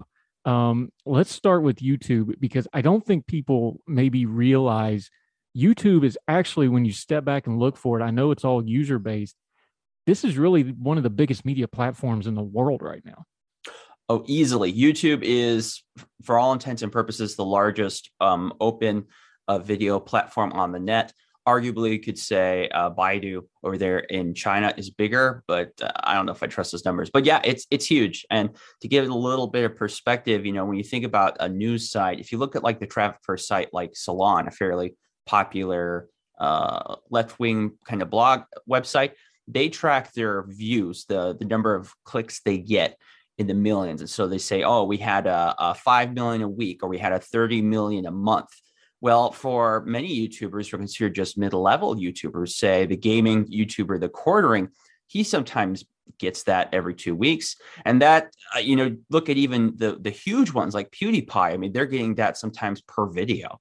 So uh, YouTube, in so many ways, really is the dominant way people um, communicate and digest information, not just like real news, but you know, all kinds of fun topics. Yeah, we got some data here. Pew found out almost a quarter of people that use YouTube say they get their primary source of news, not networks, not websites. Their primary source of news is YouTube. Now, all major news outlets have YouTube pages now. Uh, we clip them often, we use them all the time. Uh, these House hearings, for example, that's all streamed on YouTube now this is a culture shift that we've seen it in real time but i don't think we've fully vested and you've talked about in some of your writing i don't think we've fully vested what this changed in how people access and interpret information though have we? No no. I, and i think this is something that um, both people in conservative media and mainstream media for the most part don't quite understand yet. There because the, the people that become journalists they come from a, a point of view and a certain background where they don't really connect with um, the more popular uh, underculture. So people like, you know, even though I disagree with their reporting often, uh, like Taylor Lorenz to people like Ben Shapiro, there are those that understand that really we are living in a new media ecosystem. And it's just uh, most of uh, news media has yet to catch up. We got data on this too. Peter's joining us on Heard Tell. And here's why that works. And I'm going to try to walk through this from a numbers point of view, and then we'll talk about the cultural aspect. But what you just said, somebody like Taylor Lorenz, who's you know they've already got a massive platform, was at the New York Times, now at the Washington Post, you know, big time, big J journalist places. Here's why this works this way. 62% of all internet users go on YouTube daily. That's an astonishing number, but here's the one that makes that number more important. Um, the visitors that come onto YouTube, 99% of YouTube users are also on other social media platforms. You got into this with your Reddit article, you got into this with your YouTube article. The thing about YouTube is, and I've got, look, this show's on a YouTube channel. My radio station partner, they're on a YouTube channel. You've got a Substack, which links to YouTube. YouTube has really yeah. become the hub for media and it goes everywhere else. That's the part of that that people don't really think about is 99% of YouTubers they're either getting there through social media or going somewhere else through social media again. No, it, it's a it's a it's a reinforcing ecosystem that uh, is pretty powerful. Um, it, it, doesn't really necessarily need the more traditional places like uh, news outlets uh, it's like this whole different universe. And it, what's so interesting is it's this universe that's much bigger than the the traditional media universe. But that's not how people like to think of it. Now, part of what you were writing about when you got into Act Man and some of this other thing is we are trying to apply traditional rules to this new media. Uh, copyright rules. Everybody knows that our YouTube users, even somebody like me that doesn't fully understand it, even though I've got my channel on there, I got bit by it. I, I had a clip grabbed because they didn't like something I said, and I, I appealed. And I'm like, I didn't even say what you said. I said, and it, you know, it's an algorithm. There's nothing you can do about it. Yep. Part of the problem with this platform, I know we talk about biases. People talk about bannings and all this. Part of it is though, we're just applying old rules to a new medium, and we're still kind of in the early. Even though we've had YouTube for 10, 12 years now, we're still in this infancy of trying to figure out what the rules for this thing ought to be and the old rules don't really apply real nice and neat do they? No they and in fact the way that youtube is set up often um, the rules that we might abide by get in the way of doing good work on youtube or getting traffic um, and sometimes it's the other way around where youtube might be more authentic than maybe some of the more uh, clicky soundbite news outlets like your local news. It's interesting. They they don't quite cover each other one to one, and the standards are a little different. I like to think of YouTube as kind of like the early years of American journalism, where it's a lot more free form. You have all kinds of things coming your way. There is a lot of great work, and there are very serious people there. But there's also you know some flamethrowers. People who like to stir the pot. now, I'm a history guy. Peter Pischke joining us on Heard Tell. Uh, I'm a history guy. I know you're, as a journalist, you're a little bit of a history guy too, because that just kind of goes hand in hand. I know the early American journal, we had yellow journalism. We had uh, stuff that now wouldn't even pass as tabloid, stuff that would be illegal with the current libel laws, some of the stuff they did back then. You dealt with it with your ActMan piece a little bit. Part of the problem with YouTube is you have a lot of bad faith actors. You have people that know how to uh, hijack the system, for lack of a better way of doing it to for nefarious means. And part of the problem here is YouTube, a lot of the times, and I'm going to give them a little bit of benefit of a doubt here. I know people will jump on this. They don't seem to be able to really tell the difference between those good faith actors and the bad faith actors sometimes, do they? No, nor does it seem like they want to because they, social media companies in Silicon Valley, they want questionable deniability. So for one, giving too much information to people. So, like, there are clear rules of the road, what will get you banned, what won't. That doesn't work for them. It goes the other direction. They don't necessarily want every little piece of information because, like you see, maybe with the Elon Musk, um, his argument with Twitter, well, I don't really need to, don't really want to know about the Twitter bot traffic right now because, you know, later on, if I get asked about this, that could hurt me. So, and frankly, there's, the, the, capabilities are there. You know, YouTube can tell you by the second who's watching, what, how much, and why. But uh, that isn't information they ever released to the public. Because, and this is something throughout social media, we're not just picking on YouTube here. They're an information company first and then a video company second. But we don't understand that because we just want the content. We just want to watch our views. That's why their priorities are different, isn't it? That that is a big, a very big part of it. It's a YouTube and Silicon Valley tech companies uh, with social media. Their business model is way different than the the front they put up. For YouTube, if they were just a video service company, they, they lose money every year. The majority of YouTubers do not produce enough revenue to offset the cost of like servers, legal, etc. Don't I know? it, it's it's so they make their money on things like um, clout, clout having you know having a lot of influence. That helps. They make a lot of money on uh, ads, of course. That's when everyone knows they make a lot of money on selling data and information. Um, it's interesting because it's weird because these are such big, powerful companies, you think, but in some ways, the, their revenue stream is fairly fragile. Not only fragile, they get dinged because they seem to make certain decisions and then you have a public outcry and then they adjust it. Talk about your Actman piece for a second. It's on your Happy Warrior Substack. We will link to it. Make sure you go subscribe to this Substack. He does great work there. Thank you. This is a good, this is kind of a good example of this because here you had a guy that was trying to expose a bad faith actor, got himself banned, and then they had to turn around and put him back on.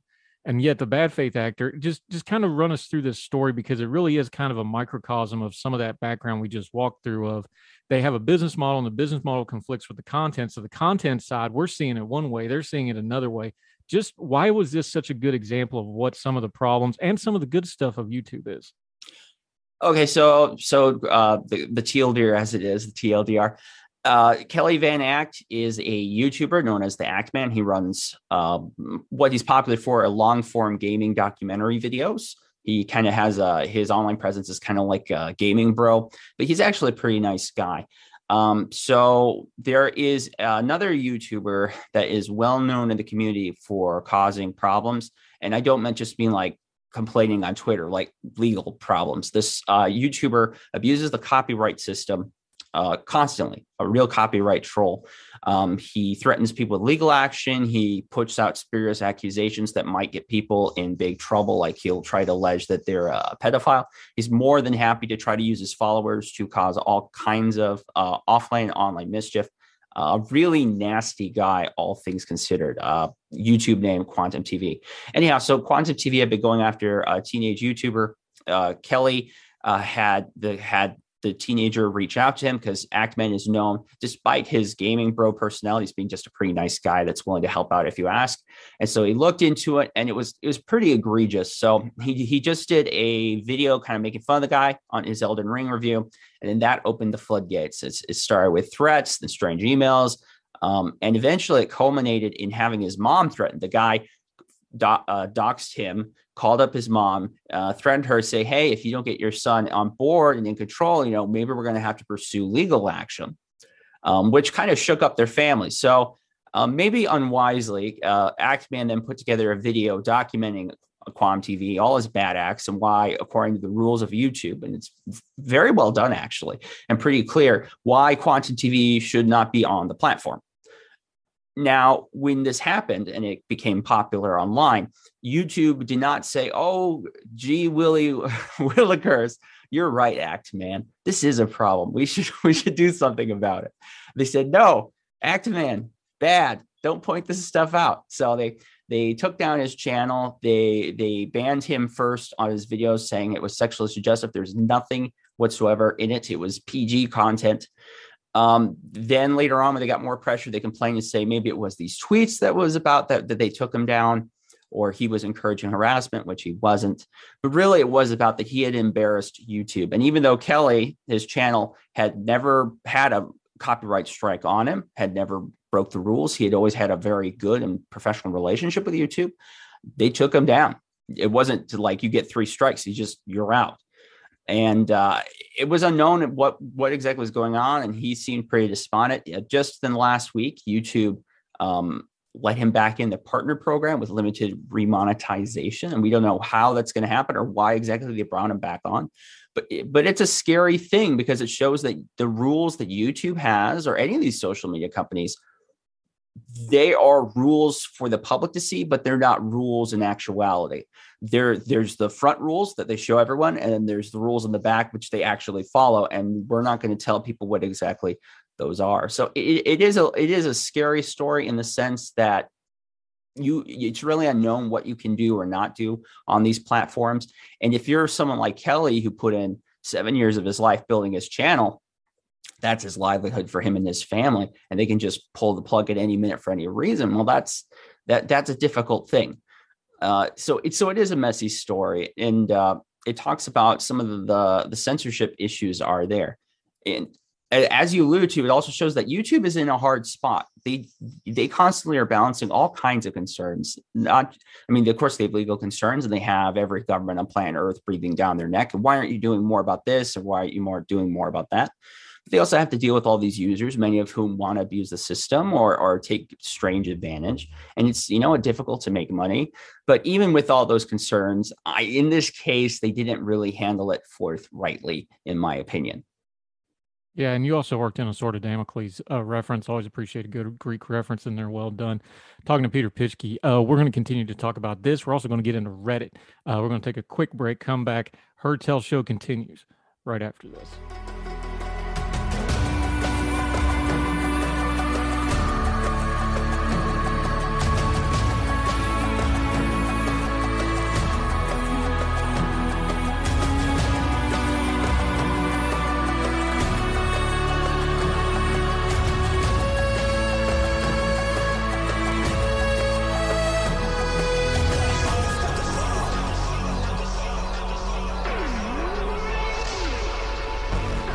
Heard Tell. I'm Andrew Donaldson. That's Peter Pischke, uh, freelance journalist, Young Voices contributor, really good guy. Make sure you're subscribing to his Substack, Happy Warrior. He's got writing all over the place. Just follow him at the social media. You can see it on the screen there if you're on our YouTube.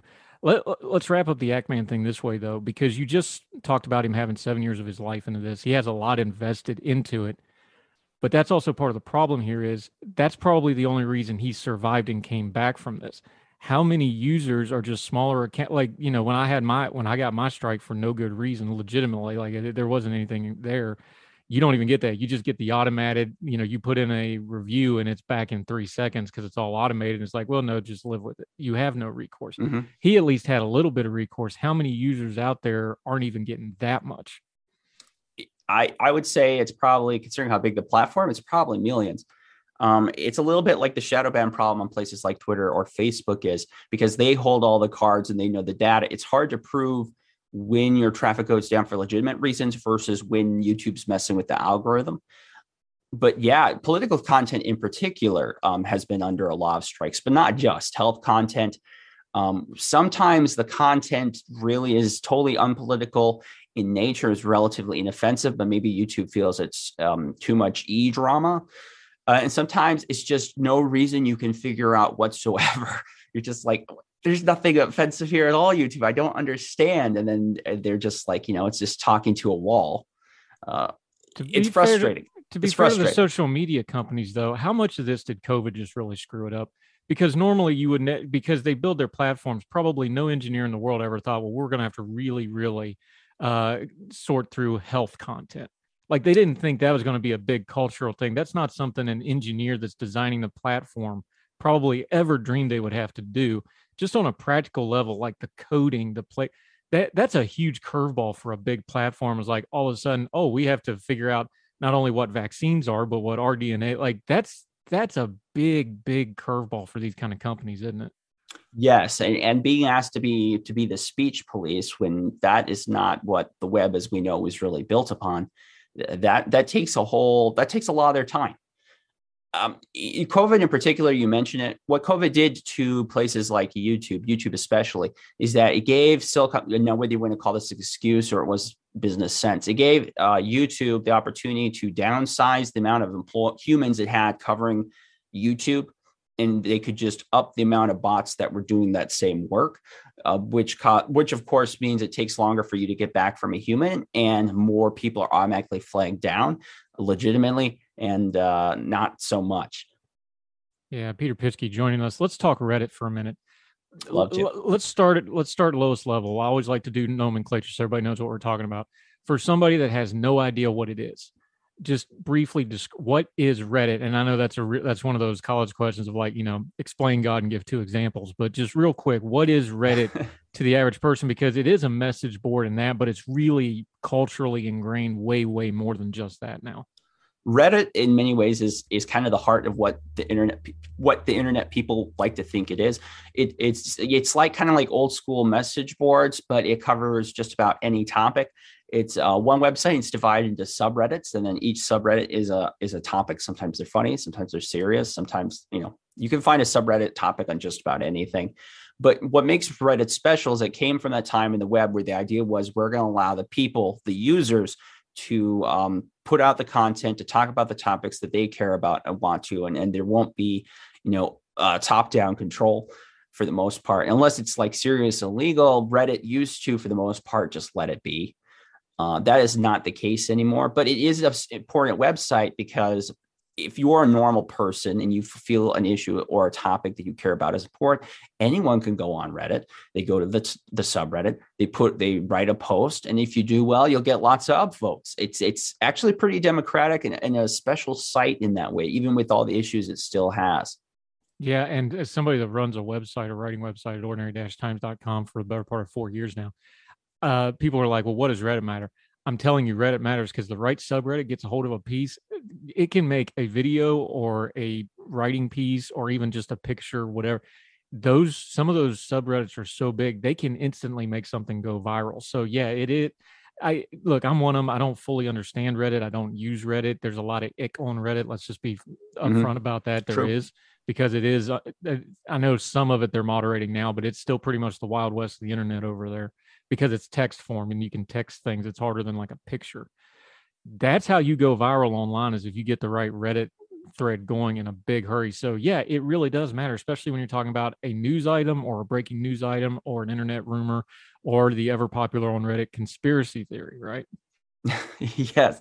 Oh no, there's there's lots of serious stuff, but there's also a lot of there's just a lot of memes and uh crap posting, all kinds of fun stuff. I I I I'm a, a fairly frequent Reddit user, more reader than a poster, but you know, I've found information or found contacts or helped co- connect facts and stories from help from other redditors. It's a very useful site. I know a lot of journos especially who are on like the digital media bait use reddit pretty frequently to help put up story ideas. So it, it's an influential site. It's uh, it's uh, in north america it's usually a top 10 site yeah. Now compare it. We just talked about YouTube. You also wrote about Reddit. Compare and contrast the two when it comes to banning content. What's the same? Because the the overall problem's kind of still the same. Is okay. When does content rise to the point that the whoever the platform is doesn't want to be responsible for it to the water world? That's the basic problem. That's a universal problem. What's the same and what's different between what we just talked about with YouTube and other social media and Reddit in particular? The commonality between the two is an ethos that they don't want to get in trouble for anything and they're not quite sure what that is. Part of them is because Silicon Valley is full of extremely left wing people who are very uh, vocal and active in their views and how they should be enforced. The other part of it is we live in an era right now where governments, especially the US government, feel that these companies should be doing their bidding. So instead of trying to pass a law or a certain regulation, they're going to put pressure on these tech companies to enforce what they believe are the correct social and political views. It's similar in the sense that Reddit and YouTube both right now they're trying to figure out ways where they will have to rely less on users and rely less on messy comments and and all and the drama and all the problems that come with that. Uh, they're different in the way that they're doing it. Uh, Reddit, because it's ruled by moderators, Reddit got really clever where they were going to put pressure on the people who would moderate the subs uh, and they would they would put uh, like kind of like YouTube. I said there's a secret set of rules in one of these articles. That's literally what happened, where they this one subreddit um, that didn't start that way, but ended up being basically covering um, trans exclusionary content or or talking about the topic with um, the gender issues people were about today, and they were telling these people behind the scenes, "Hey, why aren't you censoring that? Why aren't you blocking that?" And they were like, "Because it's not against the rules. Here are the rules." You gave us there's nothing on here that says anything about we're like well no if you don't if you don't get rid of that if you don't do something about it we're going to take you down. And guess what? They took them down. Uh it's it's kind of crazy. I i i'm not when it comes to the internet i'm very libertarian. I'm like hey you know as long as people aren't breaking the law i don't see the problem too much uh, and just you know let things be. That's how the internet used to be, and that's how both sides basically looked at the internet. But these days, it's a different world, and there is a very strong viewpoint. And unfortunately, they are the people that are often in charge or working at these companies, where they should be proactive people to try to um, control or prod uh, society to go in certain directions. And for one, I disagree with it because maybe I'm just an old school kind of uh, Democrat in those views. And another, I just don't like being proud of it. I don't think I don't think many people do. Yeah, fair enough. Peter Pischke joining us. Uh, put your journalist hat on for me for a second, real quick. Um, I don't think news media, and I'm I'm qualifying that as kind of the traditional news media networks, talking heads, and their affiliated websites, that traditional media, big J journalism media. I don't think they do a great job of covering the internet. And I understand they're on the internet and it's ingrained in what they're doing. But when it comes to things like YouTube and Reddit and now TikTok and kind of the uh, Twitch is a great example of this now, where that's the fastest growing political platform in America, and almost nobody seems to know it because it's not covered on mainstream news. They don't seem to be able to keep up with the bleeding edge of this stuff as well. As a journalist, if you could just have, you know, you're having your journalist convention in a spot, you know, unrequited place, what do you tell them? Like, here's something we need to do better at when we're covering things like YouTube, like Reddit, like bans, like content moderation. I would say you need to try to pay attention to where the eyeballs actually are. And you probably should try to understand why it's important instead of just being like, you know, um, you know, uh, being like the old uh, Sunday school mom, like, ooh, you know, uh, think of the children. Maybe take a second, take a deep breath, try to understand why this appeals to people. Um, you know, I mentioned Taylor Lorenz eh, earlier in here. She's kind of a Twitter friend. You know, I disagree with her often, but she is one of these people that does understand that where where people are actually communicating with media. And news media can either try to keep appealing to people to a, a, a, shrinking audience. Even with Fox News, you know, it, it's the biggest of the news networks, but you know, population wise, it, it's shrinking. Um, so this is kind of like the new world and news media. You know, if you ignore it, if if you fail to take advantage of it, well, then that affects um, your company and the work you're going to do at your own peril. Yeah, and Taylor Lorenz, for folks that want to say, "Oh, well, how does she matter?" The last two breaking stories she did, especially this last one that she did, that was the top thing that Washington Post had this entire year. And you think of all the the noise and the news stuff that we've had this year, that was one of the biggest trending things they've had for the entire year for multiple days, which is just gold in journalism. I, I if I can, if I, I cannot tell you how many times uh, in the last two three years where I've tried to cover more tech stories about the internet. How many times you approach an editor, and, and I love all the people I work with, and they're amazing. I have no complaints. But you know that they often just don't see the appeal. They're like, "Look, this is just a story about a beef between two YouTubers. Oh, this is just a story about some some uh, small subreddit drama. It doesn't really matter." And I, I understand that point of view, and I can understand if you're a news outlet, if you, have to, you have to pick out a certain amount of stories you can cover. You can't cover everything, but these things are much more impactful than we think. And it's really where people's hearts are. And whether that's right or not, or whether that's uh, mature or not, or whatever you want to think um, digesting news, consuming news should be, that that is the reality of the situation. And as someone that uh, kind of feels like, um, as a reporter or journalist, you always want to tell the truth, but you also need to keep an eye on what people are interested in and where the big things are happening. And it, that's that is where it's happening on the internet.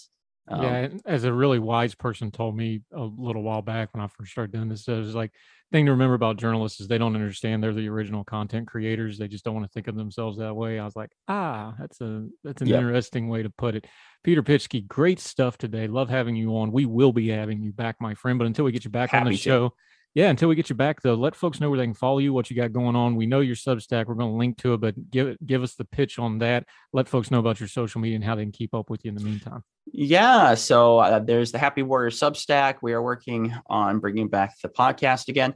Um, you can follow me. I'm often on Twitter at Happy Warrior P. I'm also on Facebook and other places. Uh, I freelance, so you can find my my culture stuff on the Federalist. But I write more newsy stuff like with Newsweek or oh my mind is blanking reason magazine some others elsewhere and at the moment i'm working with uh, your news org uh, to on a piece about the elon musk situation which i'm excited to uh, get completed on and I love doing good journalism. It always makes me happy when people connect and are like, "Hey, I love this piece," or "I have some constructive criticism." Okay, not always do I appreciate that, but often I do.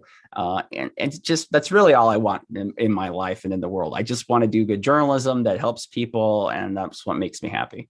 Yep, he's a great writer. He's a good journalist. He's one of those good freelance guys you need to support. He's becoming a pretty good friend. We want to make him a regular on our programming and on our platforms. Peter Pischke, great job, buddy. We'll talk again real soon. Thank you. You too. Thank you, sir.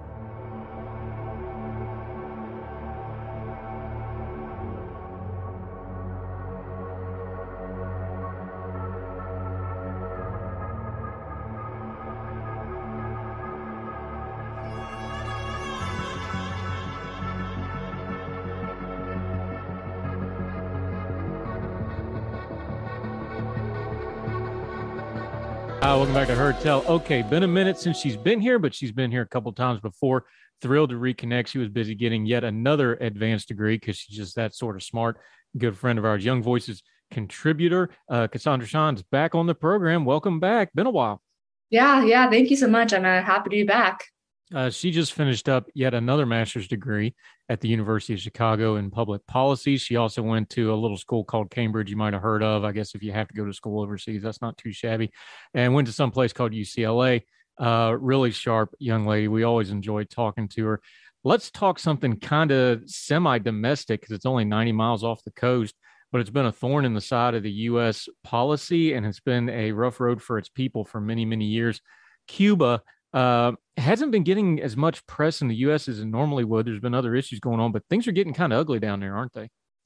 Yeah, I've heard some people discuss it as kind of like the worst humanitarian crisis Cuba, Cuba's faced in the past hundred years. So, uh, definitely something to be concerned about here in the U.S. I think. Um, now that's keep... saying something if that is accurate, considering everything that's gone on there over the last hundred years. Mm-hmm let's start with this because I want to start big picture before we get into the economic, the current economic crisis and the healthcare crisis and the fuel crisis.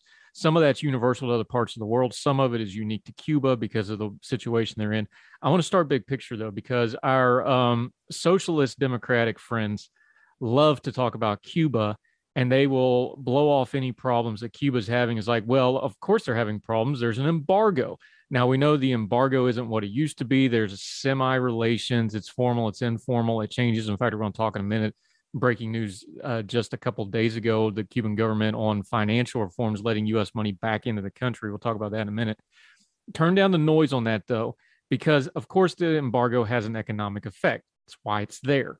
What's the status of that? What's noise? What is the embargo? What is the bad policy of the government? Where's the ratio on that so we can kind of get to the truth of what's actually going on there before you get to the specific issues? Yeah i mean cuba has a, an embargo or we have an embargo currently in place against cuba. Uh, there definitely there definitely is a lot of noise around kind of like uh, how exactly is the U.S. kind of uh, sticking its thumb on Cuba for no reason? Um, that's the first thing. And secondly, um, uh, what is the U.S.'s fault? What is Cuba's fault? What Cuban government's fault? Right? Um, I think there's an interesting uh, there's an interesting stat. I think uh, Russia has loaned. Um, I think two years ago they loaned Cuba over a billion dollars to improve its um, infrastructure, and Cuba the money is gone. That's vanished. Um, Cuba they're they are also suffering i mean deeply from the diesel and with the fuel price crisis right now. Uh, part of that is russia kind of but they get most of their oil from venezuela so not really. Venezuela has their own um, they're having their, their own issues over there so they're kind of kind of trickling back to cuba. But yeah i think that a lot of the issues we're seeing in cuba is a kind of symptom of the communist government the cubans are facing um, and less so much um, the us embargo one great example that you just mentioned Russia has been sending an infrastructure investment, a total of about 2.3 billion worth since 20, 2006 until 2019 when they stopped doing this. Uh, and back in, uh, let's see, what's this dated? That, that's okay. Um, back earlier this year in February, Russia actually suspended their debt payments, said, well, we're warming relations. We'll just don't worry about paying us back for this. But that was supposed to go, and I'm quoting Reuters here that money was supposed to go to quote investments in power generation, metals, transportation infrastructure. Well, one of the major problems right now, and we have all kinds of reporting that started all these protests a few weeks ago, is there is major, major power outages. They can't keep the power on. It's an overly hot summer there. Of course, it's a Caribbean nation, so you know the heat. It's hot, so there's power outages and things. So when something like you know the Cuban people aren't dumb, they know all this investment money came in, but they can't keep the lights on there's no wonder there's protests in the country, is there? Oh no, absolutely not. Also, like it's a dengue is pretty rampant and the the hospital system and like um Cuba's kind of like mosquito anti-mosquito measures they've been kind of lax lately. So there's like a health crisis like people are suffering and sick at home. Um they don't have any fuel so people are waiting up two hours and two days in line sorry two weeks in line um for diesel so like taxi drivers. That's their entire income. Suddenly their entire life is spent sitting in the gas line. There's food shortages um it's a sign it's sign of the times and people, the Cuba Cuban government has to imprison protesters for six to 30 years um, for taking the streets and banging uh, pots and pans. It's it's very sad. Now here's what happened with this. They went to the streets and protested a couple weeks ago, but there was a massive crackdown. And the claims of at least 701 Cubans remain in detention from this crackdown. 622 were sentenced up to 25 years in prison draconian doesn't even start to to touch this. The charges they leveled is the usual stuff when you want to round up the usual suspects sedition sabotage robbery with force public disorder. They crack down on it but are they going to see more and more of this? Because the fuel crisis isn't lessening. The healthcare crisis much vaunted. We talked about some of our socialist friends. They talk about free healthcare. Well the problem is there's nobody to blame but the government if the healthcare ain't working right if we see more and more protests in Cuba, is it just going to get more and more draconian? Because I don't think the government's in danger of falling anytime soon. What do we make of the protests? Yeah, I'm I'm inclined to agree with that. I do believe it'll get more draconian, and I think the Cubans kind of have one of two options: protest and risk like massive draconian imprisonment, or they leave Cuba. Which is why we've seen a massive influx of migration from Cuba um, in the past few years. So there's human rights um, some human rights observers they're noting kind of some of the treatment of the prisoners in the prisons uh, torture um, again these uh, absurd prison sentences. It's not an easy time for any cuban um, living under the government oppression. No it's definitely not. Now of course migration from cuba to the us is not a new thing. Uh, we have a long long history and varied uh, issues with this. But this new batch seems to be a little bit different. Um, they're leaving in mass again. It's not the usual trigger uh, trickle that's been going. Um, what do we do? Because we've already got a huge debate about immigration and migration policy. Cuban refugees have kind of had a carve out over time, uh, especially in the, in the Florida, and we know about the Cuban expat community down there. Is it time to revisit our policy with Cuban refugees? Should we be doing more to encourage or discourage these migrations as they try to flee Cuba with all the draconian things and all the problems they're having down there? Just from like a human standpoint, I feel terrible for those living in Cuba and starving, no power, um, lack of medical services. Um, I do think that I mean Florida has a very close, obviously, a very close tie with Cuba. Um, I think that we do need to reform our immigration kind of stance on refugees in general, um, but Cuban in particular. I think there's a very like close cultural tie there. But also, I think there there's something to be said about trying to encourage um, positive growth in Cuba as much as humanly possible. Russia has proven that sending money doesn't necessarily work for improving situation in Cuba. But um, yeah, I think I am the same as many other many other political leaders, where it's kind of like, well we have crisis again with Cuba and it's sad that we have to review it that way of like, well, it's a crisis again, but the, mm-hmm. the government hasn't changed. The reason the protests are so draconian is because the machinery to crack down on that from Castro to Castro's brother to the current leadership, that it's it's almost ingrained in the society. We we talked about the political and the economic. What's the human rights part of this when you have a government that oppression is just ingrained into it it's institutionalized is probably the best way to explain it. Talk about for a minute because you study other parts of the world especially somewhere like cuba. It is an island. It is isolated in some respects. When you have institutional oppression like this how much that changes the dynamic for things like human rights and civil rights? I don't think it necessarily like changes the changes the dynamic. I think it just I think we kind of suffered in the West from a lack of kind of like information coming out of Cuba. Like we um, citizens, we, we barely hear kind of what's happening over there. I think that's the first thing. And I think that um, once we kind of get more media spotlight around what's happening in Cuba, we'll be able to kind of determine this with much more accuracy. We've seen we've seen um, communist regimes fall before. Um, we've seen them stay in power. Um, I think with Cuba, I think the protests definitely come to show it, that people are aware and sick of their circumstances and they're sick of their government rule, uh, a rule by a government that's not necessarily taking their best interests at heart at all. Um, yeah, you, you see uh, these small infringements on personal liberty in Cuba. I mean, um, was it, they have now have like a fish uh, new fishing rules where you can't like there's a big crackdown on commercial fishing, and so fishermen can't sell fish directly to their directly to, the average Cubans. They have to sell it to the state at state or state state organized prices. Um, very similar things you see in like um, production areas in communist governments. But um, yeah, again, I think that I think the protests show they're high, they're highly aware of the circumstance they're in and they want or change. Yeah, there's been a push, um, public relation wise, public relation wise, the last few years. They've allowed more tourism. They've allowed Americans to come in. Of course, internationals have always been allowed to go to Cuba.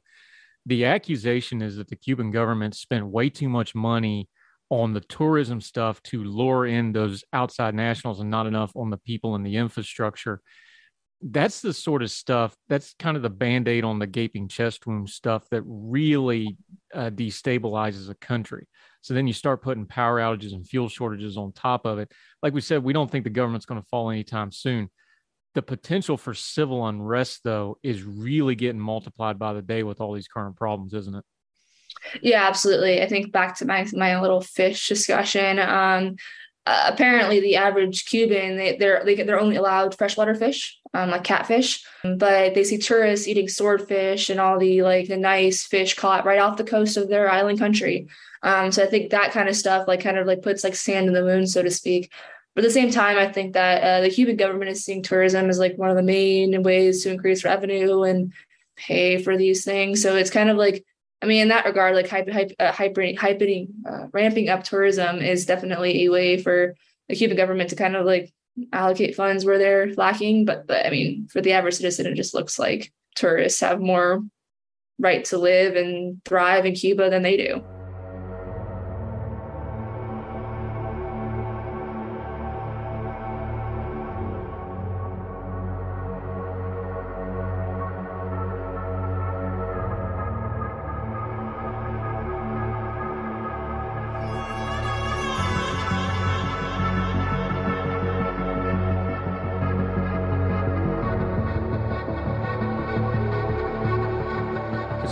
Sam joining us. Yeah, you've studied other countries and other governments around the world, especially dictatorships and things like this. This is the core problem with something like Cuba is there's really no way for somewhere like America where we want to have, you know, more freedom for the Cuban people, we want to have more economic opportunity for them. But when you're dealing with a dictatorship, there's absolutely no way to get money into that country that it doesn't go into the government's hands and then get misallocated by that government for their own purposes and it doesn't get to the intended people. How do you set policy for something like this? Because again, even the Russians who are friendly to that government, they poured money in there. That didn't do any good. Uh, China was going to do a big investment thing. They've pulled back on that with some green energy stuff. Britain has mm-hmm. pulled back on some investment. What policy wise do you do when you have a government that's like, we can't put any money in this country because it's just going to go to corruption right off the bat and it's not going to do any good? Is there even a policy fix for something like that? Um, it kind of depends. I think like some of these massive investment projects, um, put encouraging construction and development of these projects and closely monitoring it from a, a, foreign government that occasionally works, but not too often. And I think that doesn't. It's I think China and Britain and Russia are thinking, yeah, this might not work here.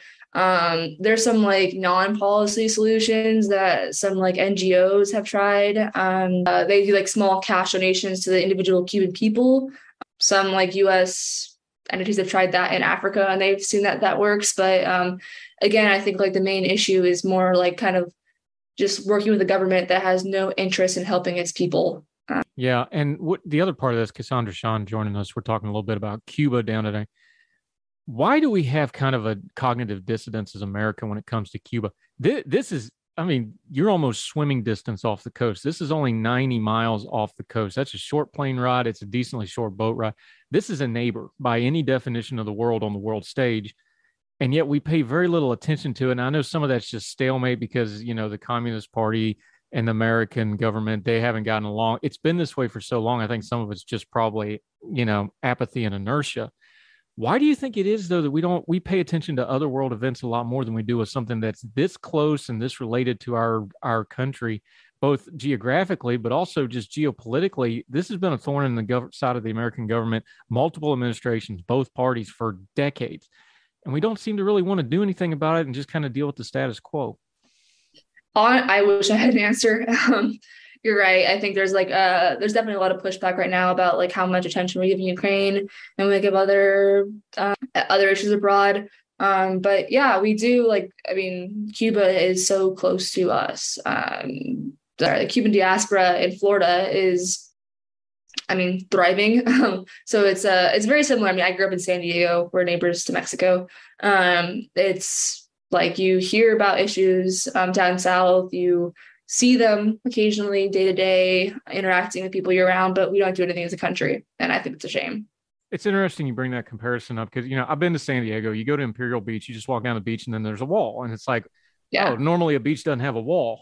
you know, it's kind of shocking if you're not from there or you go to the, I forget the name, the shopping mall where half the parking lots in Mexico. Las Americas. There, yeah. There's a freaking wall right there. And you're just not used to seeing walls like that is it just out of sight, out of mind, where it's just far enough over the horizon? We don't have walls, but then we we have an immigrant.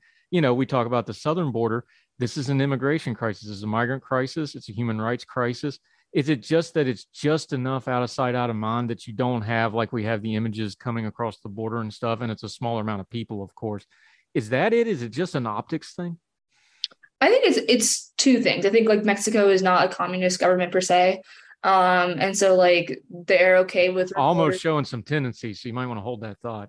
No, yeah, the status quo right now has. Um, I mean, journalists are allowed to travel to Mexico. You hear stories right across the border from like I mean, at those areas in San Diego, let alone the border where you can communicate um, with uh, Mexican nationals and American nationals. But you you don't really see that. I think the water is enough of a separation where it really kind of um, it does create a massive barrier. And then you have a government that has no interest in necessarily entertaining bad press. Um, so it's it's a combination of it. And then at the same time, you have our media where it's this issue is barely covered in the news, barely covered. I mean, you barely hear about it. Let's talk globally just one second. Let's zoom back out like we did when we first started to kind of wrap this up, though, is um, everybody's having fuel problems, everybody's having food problems. There's a global financial crisis going on talk about worldwide how it shows up places like Cuba, places like Sri Lanka. We've been covering a lot on this program. The countries that are already under stress when something like fuel shortages, like the Ukraine war, like food shortages from the Ukraine war, talk about how these countries that are already on the edge, they go from bad to catastrophic very, very quickly when the geopolitic winds shift just a very little bit. Because people talk about globalism and they use the buzzword it's an interconnected world and this is the ugly side of that interconnected world and it shows up in a hurry in in diverse places doesn't it it definitely does i mean you have um prosperous nations with sufficient reserves i mean even europe is freaking out um the uk is concerned about fuel prices but then you, you look at cuba where i mean yeah, they do some a little bit of their own domestic um, supply of oil. Uh, they rely mostly on Venezuela, but any, I mean, they're reliant completely on their neighbors' conditions. Um, and when those na- neighborly conditions kind of turn sour, um, for Venezuela at least, or um, they have like a less oil coming into the country than, than they're used to, and their entire infrastructure is reliant on diesel. Um, that's that's a recipe for disaster. And I think, yeah, you, you're absolutely right. We are going to be seeing a, a massive increase in protests because at, at the rate it's going, like there's nothing else to do. Yeah, they're out of options infrastructure wise. Uh, Cassandra Shand, one last question on this. Just globally, eh, when it comes to Cuba, when it comes to some of these other issues in the world, when you have a stalemate like Cuba's been, like there, there's a hard and fast stalemate here as far as American policy towards Cuba and Cuba's policy towards us, frankly. It, it's a two way street. What's the better option for us as commentators and just the general public when addressing this? Should we be focusing on the people of Cuba, the human interest stuff, the human rights stuff? Or should we be focusing on the policy stuff, kind of the more geo? Which one of those two do you think is more uh, going to be more effective trying to get it until this stalemate seems to loosen up either by an event or something else happens? Um, as far as like injecting into the public consciousness here in the U.S., I think absolutely the human humanitarian stuff. I think um, us policy wonks, like we definitely kind of like um, uh, we kind of we appreciate policy analysis, but at the end of the day, it's affecting the average person. Um, but ideally, I'd like to see it like side by side. I think like you see a massive reaction, people being in prison for 25 years for taking to the streets, where that's like uh, something you can do on an average Saturday here in the U.S. Um, but at the same time, you see these insane policy measures put off by a communist government, and I think that um, yeah, focusing on the human aspects, but sprinkling in some policy would be very helpful. Yeah, great stuff, Cassandra Shand. Great to have you back. It won't be so long before we get you back again. But until we do, let folks know what you got going on now that you got all this newfound free time on your hand, now that you're not doing school now. Uh, let them know how to follow you on your social media and what you got going on, my friend. Yeah, you can follow me at uh, Cassandra Shand on Twitter. Um, yeah, just politics and startups. politics and startups because those two things go together so well now. uh, Cassandra Shand, always a pleasure to talk to you. Good to see you again. We'll talk again soon, Thank my you. friend. Appreciate the time. Thank you.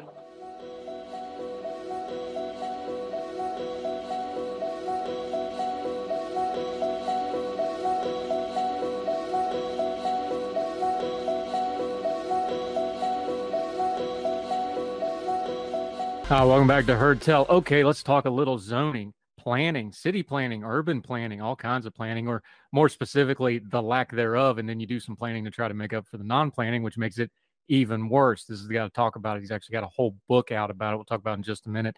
Uh, he is a graduate of Rutgers. He's been doing all kinds of media on this. I'm excited to talk about this book because it really is an important topic that actually affects just about everybody, one way or the other. Nolan Gray joining us. How are you, sir? Thank you so much for the time today. Well, thank you for having me. It's a pleasure to be here. Fantastic. We usually don't let Rutgers people come on unsupervised, but we'll make an exception for you, my friend. Sorry, I'm I'm a WVU guy. The old grudges die oh, hard. well, it's even worse. I mean, in my heart of hearts, I'm a Kentucky fan, so um, oh, even even worse for you. Um, yeah, yeah. No, Rutgers doesn't give you a lot to inspire loyalty from an athletics perspective. Uh, yeah, but uh, I, I do bleed blue people that don't know, a huge amount of WVU's enrollment actually comes from New Jersey. So that's part of the in joke of that. Uh, not that anybody oh, cares yeah. about huh. it. Yeah. Uh, let's start with some nomenclature because here's the problem with things like this is they get buzzwordy online really fast especially in social media and people have their little cliques and they'll talk about you know affordable housing or they'll talk about zoning let's take zoning and break it down because that's going to mean different things to different people. Urban folks, they hear zoning, they're going to start thinking, oh, uh, development, maybe urban blight, maybe gentrification. Uh, suburban folks, they hear uh, zoning, they start thinking, oh, they're going to tear down houses and build strip malls. A rural person may never have dealt with zoning and not have any idea what it is other than that thing people argue about on Facebook. Just deal with the nomenclature, break it down for a little bit, what we're actually dealing with when it comes to zoning. Right. So so zoning is a system of regulation that we have in cities, suburbs, and some rural contexts that does two things. Uh, the first is it tells you what uses are allowed on every single parcel in a city. Uh, so broadly speaking, that's you know residential, commercial, industrial. But then within each of those categories, there are subcategories. So in some residential areas, you are not legally allowed to build an apartment. In others, uh, you maybe can legally build townhouses, but not a duplex. Uh, in about 95% of the typical U.S. metropolitan area, it's illegal to build anything other than a single family home, uh, detached single family home in a residential area. Uh, we'll talk about that, how that ties into housing affordability issues. The second thing that zoning does is it places uh, strict limits on density. So it tells you what you can build and then how much of that you can build, how much floor area you can build in maybe a commercial development, or how many units you can build in a residential development. And you know, as is probably implied by the by the uh, title of the book, I tend to think a lot of these standards are arbitrary, uh, and they've played a role in in, in making uh, U.S. cities uniquely dysfunctional. Yep, uh, that's called a segue. We call it arbitrary lines: how zoning broke the American city and how to fix it. That's Nolan Gray's book. We're going to link it in the show notes. Make sure you buy the book and read its entirety. Let's start right there, though. Um, arbitrary line here's here's a problem we have where it's a language problem because we keep talking about government and zoning and regulations as if there's these things that drop out of the either no. These are government things but there's people behind there making those decisions which means good bad or indifferent. You get the biases of those people you get the experience level of those people and you get the competence level of those people. Demystify it a little bit because i think that's part of the problem when we deal with something like zoning is it's like oh well somebody somewhere is doing that. No there's people doing this And to really understand the problem, you got to understand the people that are making that decision, right? No, that's exactly right. I mean, I think the way that zoning traditionally certainly was framed was okay, let's get all the smartest guys in the room and come up with a master plan that's going to control every every little detail for what you can and can't do on every single lot in a metropolitan area over the next um, you know, 50 years, right? Uh, so it's, it's very kind of very kind of this mid-century modern kind of idea of you know we can we can just get the elites all together and solve this problem. Um, and deal with problems like incompatible neighbors or deal with problems like coordinating growth with new infrastructure investment. I think exactly i think you made this point very well. Um, it doesn't end up working out exactly that way. Uh, certain biases come into the picture. Uh, people start using uh, some of these rules uh, as a way to maybe uh, suppress new construction. If I'm a, for example, if I'm a, a property owner, right? If I own uh, some office floor area, it's in my interest to prevent other people from building more of it, so the price just keeps going up. Or if I own uh, residential property in a community, right? It's at least partly to my benefit to block new properties from getting built. Uh, that increases the value of my asset, uh, and that's kind of this dysfunctional flow that we've gotten into in many cities. And then, of course, uh, it's been used as a tool for segregation uh, of course, in the US context, both on the basis of race, but also income. If you can say, hey, um, if you want to uh, build a home in this neighborhood, you have to have at least two acres of land, uh, even though the market might sustain maybe 5,000 square foot lots. If you have the power to say, you know, uh, set standards like that, you have the power to determine who can and can't live in any given neighborhood. And so, what you see in many U.S. cities is these rules have been uh, used to uh, make housing uh, much more afford- uh, much more unaffordable, and have also been used to segregate uh, cities both on race and class. Yeah, Nolan Gray joining us. Here's the thing: there's certain things in our parlance when it talks about the other side of the tracks is a good one, and people may not realize that comes. That's based in facts though, because it was like, oh, well, that side of the train tracks isn't desirable property. This side, a lot of this goes back to some basic things like property rights, the tax base thing. That's a huge part of zoning. Talk about that for just a second, because those are some of the elements that go into it that are kind of fundamental. But once we start talking about affordable housing and stuff, we kind of forget about those basic building blocks. So just touch on that real quick. Yeah, absolutely. I mean, I, so in the book, I sketch out, I think, what are the four big things that have gone wrong with zoning. Uh, the, the first is the they it's it's made housing much more expensive by making it harder to build and forcing it to be more expensive than it might otherwise have been. It's made it harder for people to move to high opportunity areas, maybe thriving cities that are growing. Uh, it's uh, made it easier for for uh, bad actors to uh, enforce segregation in U.S. cities, and then it's forced cities to take on maybe a more sprawling form that they might otherwise have. And we can get into all of those. Uh, but I think you're exactly right. I mean, this is an element of the book that I actually don't touch on very directly, uh, but the property rights issue, right, is that um, zoning basically puts incredibly strict parameters on what everybody can and can't do with their property. You know, so right now, one of the issues that we're scrambling to deal with, of course, is well, we need to allow people to actually build maybe something like an accessory dwelling unit or a granny flat in their backyard. That should be legal. In many U.S. contexts, that's illegal. Or uh, you should be allowed to operate a home-based business out of your home, right? Of course, over the last two years, many millions of Americans have started working from home, but in many contexts, zoning actually makes that illegal. Of course, that's a that's a major property rights uh, concern that uh, you know I think many people rightly have. And before we get into the details of this, since you just mentioned it, I do want to ask you about it. Is how much of this you, you use the term mid-century thinking? You just talked about the COVID pandemic, where people really started embracing technology out of necessity. I think it changed a lot of people's views on things how much of this is not even the math of it or the politics or the policy? How much of it is just changing generational thought on how we address this issue? Because there seems to be i know post covid everybody's kind of looking at everything all of a sudden. It's because when you're locked in your house you start thinking about your house. Let's just put it on a basic mm-hmm. human level.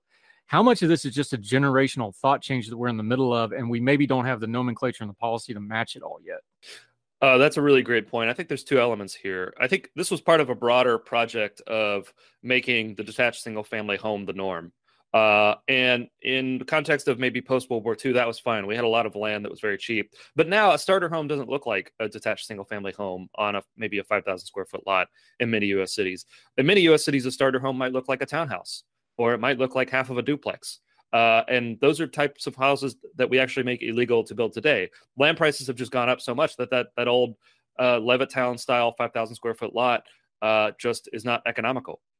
Um, and two, I think also zoning has entrenched, I think, a cultural norm of this idea of your neighborhood should never change, right? You move into a neighborhood, and when you buy a home in a neighborhood, you're buying uh, some collective right into that neighborhood never ever changing. You know, healthy healthy neighborhoods and healthy uh, communities are, are, are constantly changing, right? And uh, the way I frame it to people is like you can either have all the buildings in your neighborhood remain the same forever, uh, or uh, you can have uh, you know the relative demographic composition of your community change, right? So you see so many neighborhoods in a place like California, where I am now, where they haven't built any new housing for the past 50 years. So, in one sense, you know, they look the same, but in another sense, no young family can afford to buy a home there. There's no children there. Uh, it's mostly folks who are retired, empty nesters. Their their family, their kids can't afford to live in that community, so they move to a place like uh, Nevada or Arizona. Uh, and the yeah, the built form of the neighborhoods remains the same, which was the purpose of zoning, but their community, for all intents and purposes, has collapsed. And and this was, I think, this has been a California problem for a long time. But what we're seeing it now increasingly is spread uh, to places in the Mountain West or places in the South. Yeah, all the places those folks are going to get away from the problem to start with, ironically enough. Nolan Gray joining us. You bring up something I want to ask you about because it just kind of triggered a thought in my head, though. This is not going to be a one size fits all problem because what is affordable housing in a city, like you said, maybe multifamily, maybe uh, apartments that are affordable, maybe townhouse style stuff you go out more rurally, like where I'm from. Look, I lived in a double wide until I was 11. That's affordable housing where I come from. You get a trailer, right? This is not going to look the same everywhere. Is this something where we need to have a set of principles in place and then be a little bit flexible in the application thereof? Yeah, you know, I think one way to approach this issue is to have more state level. So the way we do zoning today is every single municipality gets to write their own zoning code, basically de novo, uh, so they can come up with their own unique standards. And this makes the whole system very, very complicated. And it also makes it to where maybe a developer in one city can't necessarily build one the next city over without hiring an attorney and a local planner and all these other things that increase costs. Um, but so one thing you can do is you can set sort of baseline state standards to say, as you know, as a few states have now done, to say, okay, look statewide, if you're in a residential district, uh, you can build an accessory dwelling unit. Uh, statewide, uh, you can operate a home based business. Uh, statewide, local governments can't force you to build uh, giant parking lots and giant parking garages that don't make any economic sense. Um, and then you say to local governments, hey, within these broad parameters, you can still plan your city, but the most extreme abuses of, of zoning, of course, we're not going to tolerate.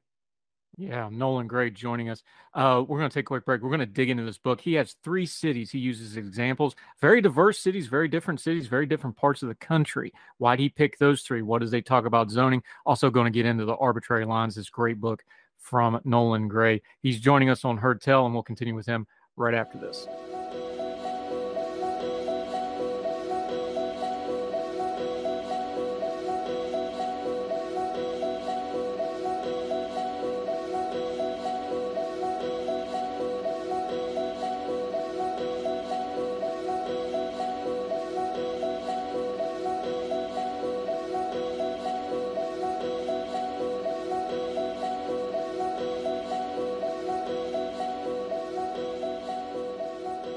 Uh, welcome back to Heard Tell. We are talking to Nolan Gray. He's got a great book out on zoning and urban planning and city planning, how zoning broke the American city and how to fix it. Arbitrary lines, great title, by the way. Love it.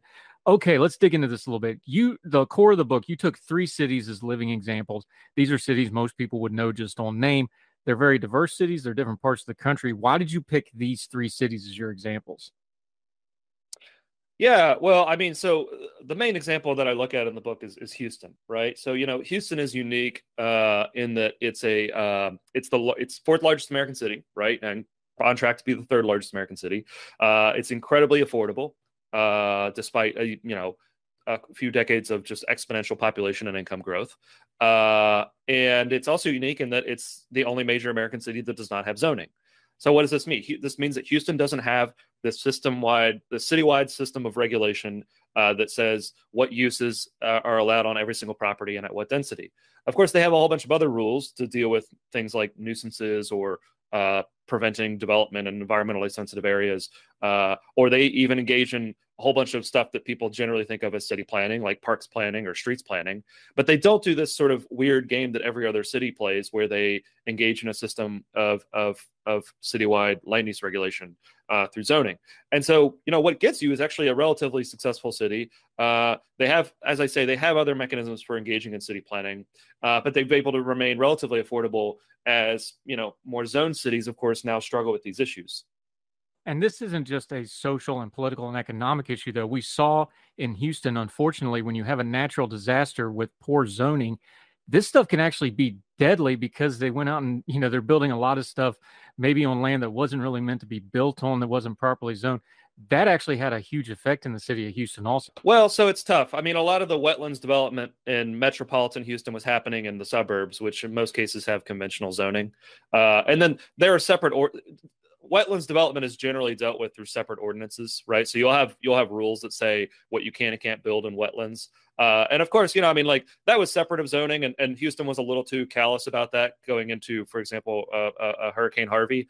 Uh, but um, yeah, I mean, I, I, actually not having zoning in Houston is probably a huge asset in the recovery period, right? So, so Houston actually experienced population growth uh, the year that the hurricane hit, uh, and it's partly because it's so easy to rebuild in, in Houston, right? You, you know, properties that get destroyed, you can very you can fairly easily rebuild them uh, and then build them to higher standards than you could maybe in a place like Los Angeles or San Francisco, where of course there would be much stricter regulatory rigmarole, and the actual regulations make a lot of what currently exists illegal. Uh, Houston, of course, doesn't have all those problems, so it's very easy to build, and it's very easy for the city to adapt and change over time.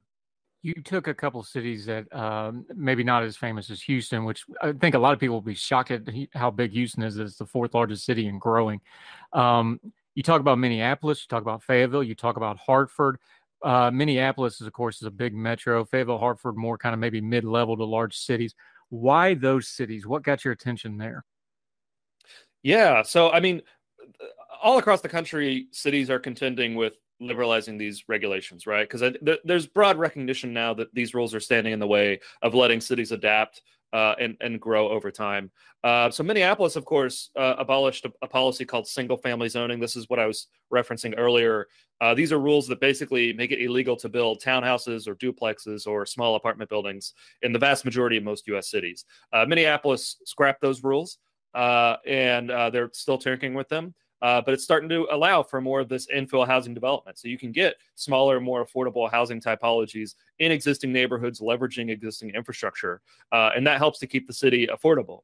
Uh, I like the example of, of, of Fayetteville, Arkansas, uh, because I think a lot of people tend to think like, oh, okay, you know, big cities have these problems. Big cities are going to do zoning reform, but maybe a mid-sized college town like Fayetteville, that's not really relevant to us. I'm from Lexington, Kentucky, which is a very, very similar context to Fayetteville. And you look at Fayetteville, and they've said, okay, hey, you know, we're going to get we we actually want more infill development. We want to legalize those main street uh, developments, those main street storefronts that so often in many small towns just sit empty.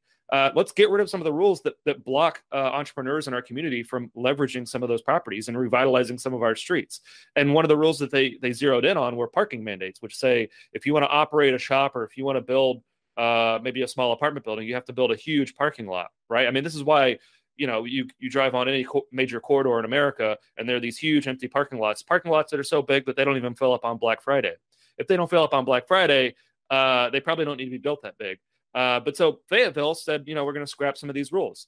Um, Hartford, of course, in Connecticut, similar story, right? This is much more of a, a Rust Belt dynamic, you know, a city that's experienced population loss. But they're liberalizing a lot of these rules too to say, hey, we want people to come back into our community. We want people to invest and build. Let's get rid of some of the regulatory barriers to people doing that.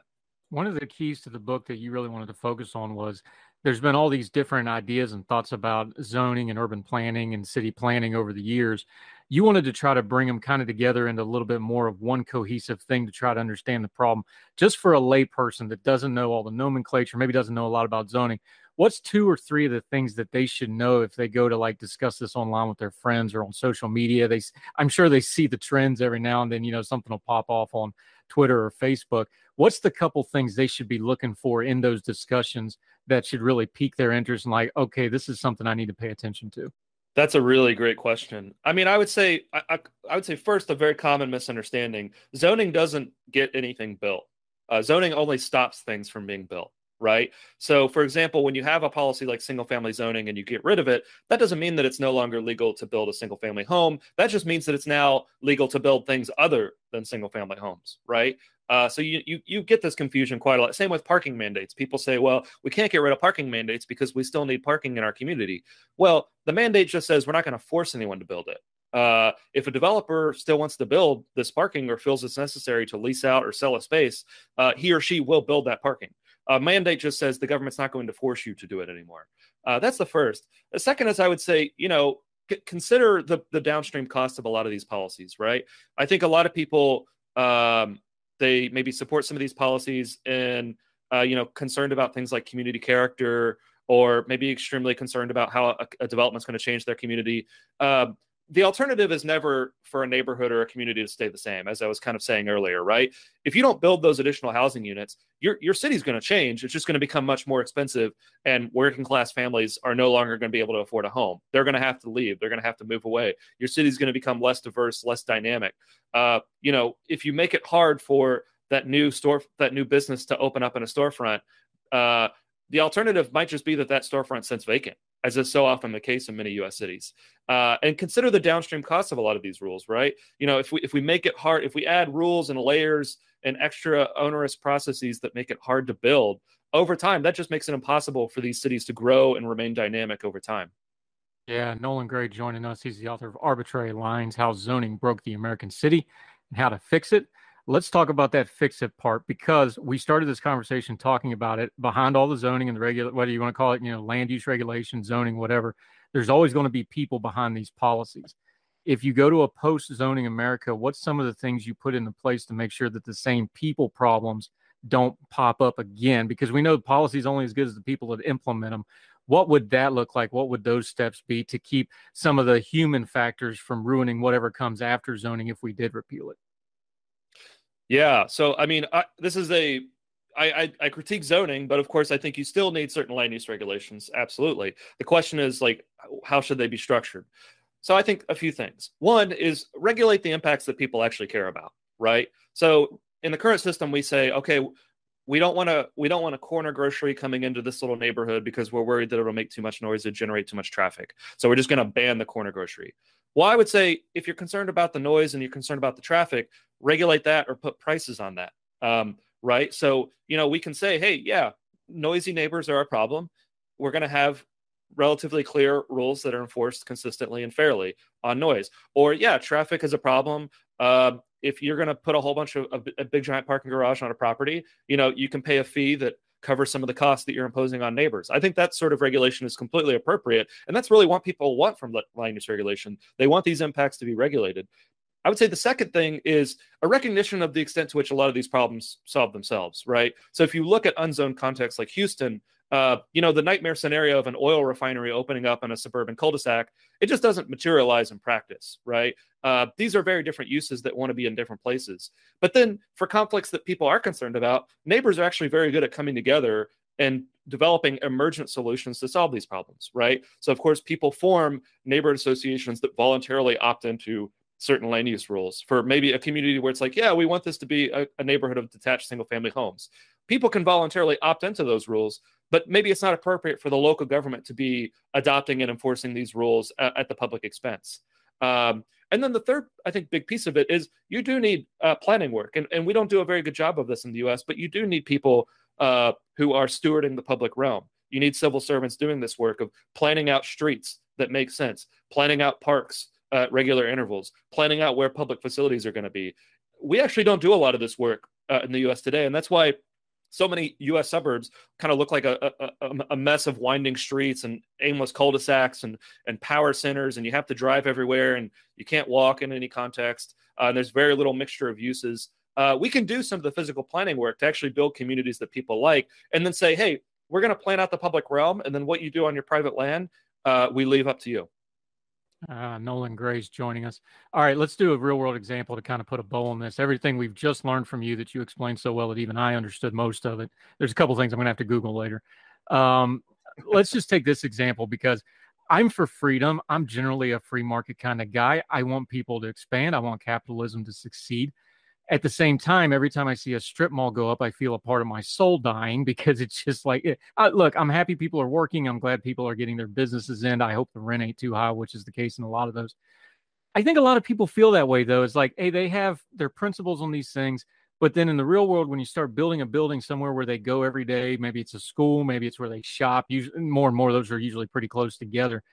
That's a common feeling with people though. You see it over and over again. How do they start squaring those two things of like, well, I want affordable housing and I want, you know, good urban planning, but I also want things like I like. How do we square those things out in a pluralistic, diverse society? Because that's just a real question because people are still going to feel that way even if they have the principles and belief system, right? So how do we bridge that? That is a real challenge. I mean, I would say uh, to your specific example, the strip mall. I mean, the strip mall is the ultimate product of zoning, right? I mean, you you you basically say we're not going to allow small commercial that's integrated into neighborhoods. It's going to have to be in one place, and it's going to have to have a ton of parking, and it's going to have to be set back 50 feet from the street, right? The strip mall is is a creature of of zoning, and I would say just to kind of expand that out, I think a lot of the development that people see that they just don't like, that they see maybe as draining uh, you know resources from their community or requires a whole bunch of infrastructure that's very expensive on taxpayers. Uh, a lot of that is downstream of these zoning rules uh, that mandate a very kind of sprawling low slung auto oriented form of development and actually actually criminalizes uh, some of the main streets that that many communities have that they love. Uh, right so that traditional development of ground floor shops and then apartments over top. Not everybody wants to live like that, and I respect that, but a lot of Americans do. And if you actually look at the numbers, right, those inner suburban neighborhoods that have a mixture of maybe a duplex next to a single family home, next to some townhouses with a deli on the corner, maybe a barber shop within walking distance, maybe a doctor's office, maybe somebody's uh, uh, a lady is offering uh, musical lessons out of her home, right? These are the kind of communities that were str- that were strong and resilient and that remain extremely desirable, and they're actually completely illegal to build uh, in many U.S. cities today. And I think when you when you sort of make people realize this, it immediately starts to click. The type of neighborhoods that we want uh, so desperately, the, the ones when we have them, we cherish them and we we actually put historic overlays on them. But then we say you can't build neighborhoods like that anymore. Uh, zoning, of course, is one of the key barriers uh, to building the types of cities that many people uh, so desperately want. Yeah, and not to bash on the strip malls, but there's ways to do that even in suburbia where I know there's a there's a large development. I got to watch it be built because it was a field when I first moved down there. And they, you know, they built the shopping area with the movie theater and the restaurants and all the different various use stuff. And they put the mid-level to middle high range homes, single family homes on one side, and then they put the apartment community on the other side, all same developer, and both are walkable to the shopping in the middle. There's ways to do this that make not everybody happy, but a lot of people happy, and everybody saying, uh, what's the key here? Is it politically? Is it policy? Is it a ratio between the two? For us that want to advocate with our elected officials, which is where this stuff always goes through, and then the money people get involved. So we're real about this. What's the ratio there between policy and politics and just us, you know, frankly giving a damn, for lack of a better term? What's the ratio there to make this stuff better? Yeah, I mean, I would say first at the local level, local governments have huge amount of latitude over a lot of these rules, right? So you, many U.S. cities and suburbs will have a zoning ordinance that was written, you know, 30 to 50 years ago, and will have a whole bunch of rules that make this type of desirable uh, infill development illegal. Local governments can amend those rules today, right? Uh, they have a huge amount of power. At the state level, it's appropriate, I think, for state legislators to say, let's put up some guardrails on this, right? Let's allow those accessory dwelling units. Let's get rid of the parking mandates. Let's reintroduce some flexibility uh, back into the system.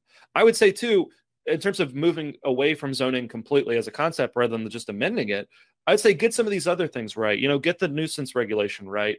Uh, you know, help communities uh, develop their own sets of rules if they want if they want them. Uh, uh, get the physical planning right, and then put zoning back to a vote. Right? Ask people, do you want this institution? In some cases, people will, but I think in many cases, people will say, yeah, actually, you know, our community is better without these rules that that segregate uses or that just don't allow us to actually build any infill.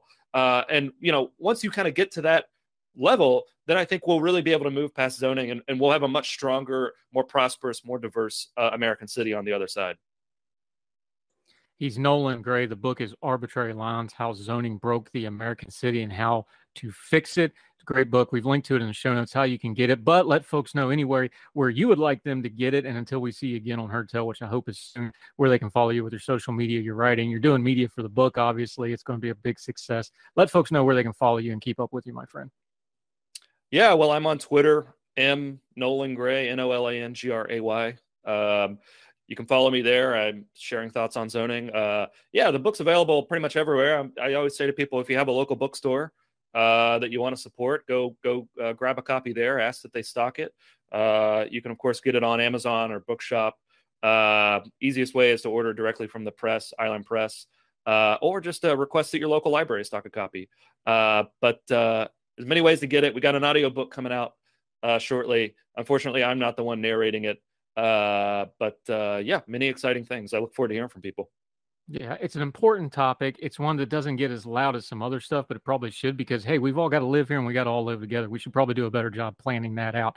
Nolan Gray, thank you so much. We'll definitely have you back to talk more because these issues are never going to go away as long as people are living in America, which I hope is for a long, long time. Thank you so much for your time today, sir. Really appreciate it. Thank you. It was a pleasure being here. Thank you, sir.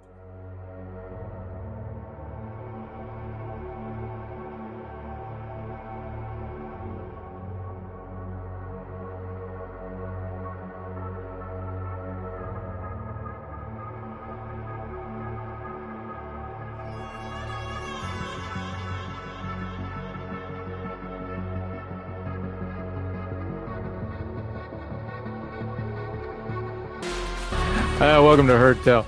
We are back with our boy Roy. That's not me saying that. That's actually his Twitter handle because he's just funny like that. Roy Matthews is back on the program. Been a minute since we talked to him. Uh, he does public policy for the uh, Alliance for Innovation and Infrastructure, but we're going to talk a little foreign policy today. Roy, how you been, my friend? I've been pretty good. How about yourself? Uh, thrilled to see you again. Uh, okay. I love going, I love foreign policy. We're kind of in an isolationist phase in America. Let's just be honest. America's not really paying attention overseas unless it was Afghanistan. They've kind of paid attention to Ukraine a little better, I think, than some other things, but that's kind of waning. So why in the world do we need to pay attention to Kazakhstan all of a sudden? Well, most Americans don't know anything about Kazakhstan except for the Sacha Baron character, Baron Cohen character, uh, Borat. But Kazakhstan is actually a pretty important country, both geostrategically and for um, energy resources. Uh, Kazakhstan uh, exports, I think 80% of their exports are oil and natural gas. Uh, a lot of it used to go through Russia, but in recent time, there has been a lot of instability within the Kazakh regime. And the new president of Kazakhstan, um, Kassym-Jomart Tokayev, has actually um, thumbed his nose publicly at the Russians and in doing so has um, encountered some difficulty with exporting that oil and gas um, to Europe. So there is a good opportunity here for the U.S. or other Western countries to both um, peel away a, what has been a very historically Russian ally and also uh, counteract Chinese investment for their Belt and Road initiatives. That that is a proposal to flood markets with Chinese products and allow the Chinese government to buy up strips of land and por- portions of uh, geostrategic areas that they feel uh, would benefit their military. Now, so let's back up and make sure because people probably aren't real familiar with it. So let's just make sure everybody's on the same page. This is, of course, they were dominated by the Soviets like everybody else in that region for many, many decades. Their relationship has been pretty Moscow centric uh, over the last little bit. But then we had this meeting. Uh, he actually, you're not overstating it. He, this is in public. This was at a meeting in Europe.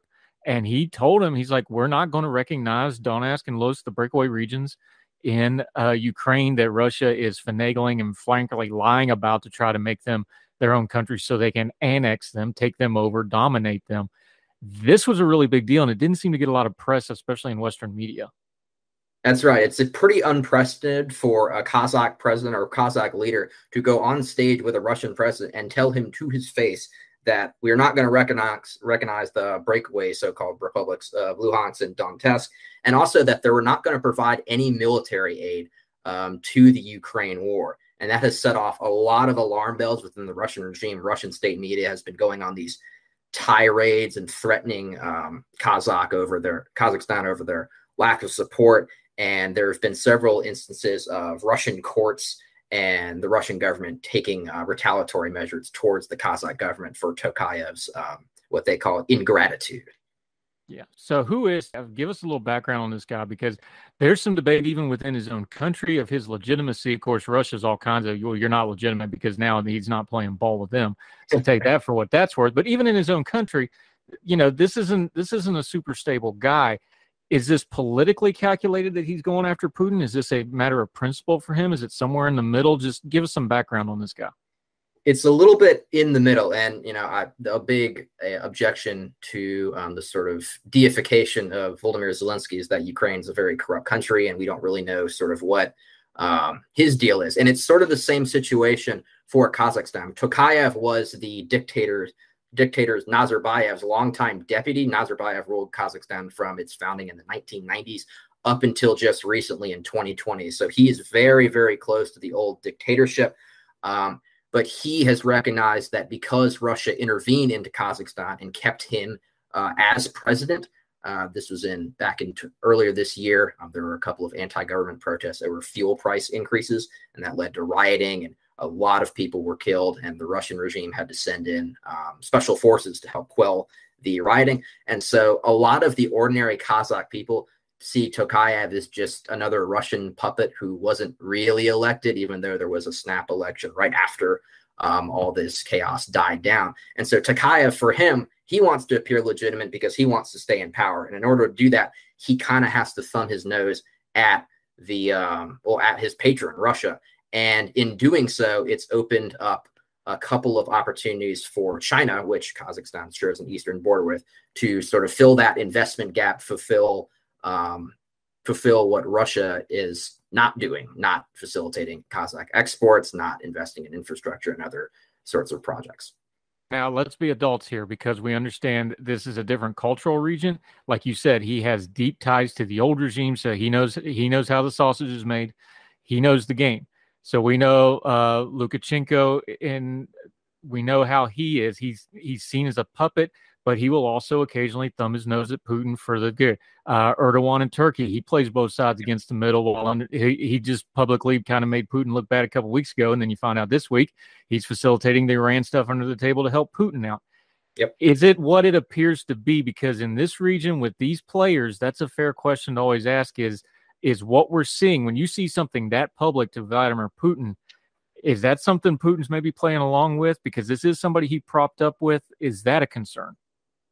It is a concern. However, the actions taken by the Russian state show that Tokayev really is acting out of his own self interest here. There was a uh, court order from a Russian federal court that halted um, oil exports through the Caspian Oil Consortium, which is this uh, oil company in Kazakhstan that exports 80% of Kazakh oil, which is a massive amount of resources.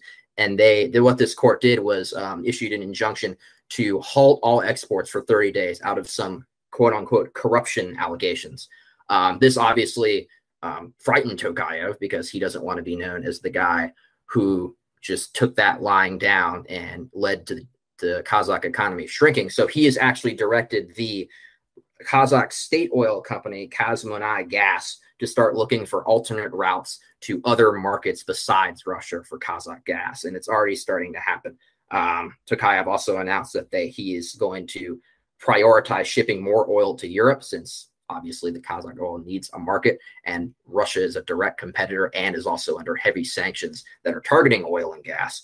Um, so Tokayev really is trying to shore up his own legitimacy. And I think the fact that the Russians are directly targeting the Kazakh economy and Tokayev is responding is that this is these actions are um, Tokayev's actions alone. Okay, so China makes this interesting. Talking to our buddy Roy, uh, back on Heard Tell again. China makes this interesting for a couple reasons because, yeah, they and you know Xi and Putin are allies right now, but they're not natural allies. They're nat- they're they're going to bump heads again somewhere down the road. China is showing some interest here. This is just another case, along with some others, where I don't think they would mind expanding business in Kazakhstan like they have some other places, even if it needles the Russians a little bit. Because one is this is how they expand their power; they do it financially, and two is you explain for people that don't have a map in front of them geographically if you're going to do a belt and road initiative and you're going to link asia and europe this is one of those places you just physically have to go to right?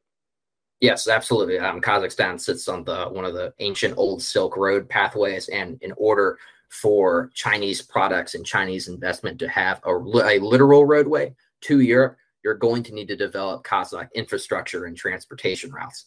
So that what the chinese have done is they've sort of looked at Russian meddling in Kazakhstan and said, well, all right, this plays to our advantage because the Kazakhs, the at least the Kazakh elites are looking for investments, looking for partnerships because everyone likes some Chinese money nowadays. So what they have, so what the Chinese have done is they have over 700 joint ventures between Kazakh and Chinese companies as of now, and China has become uh, Kazakhstan's largest trading partner and the biggest source of foreign direct investment.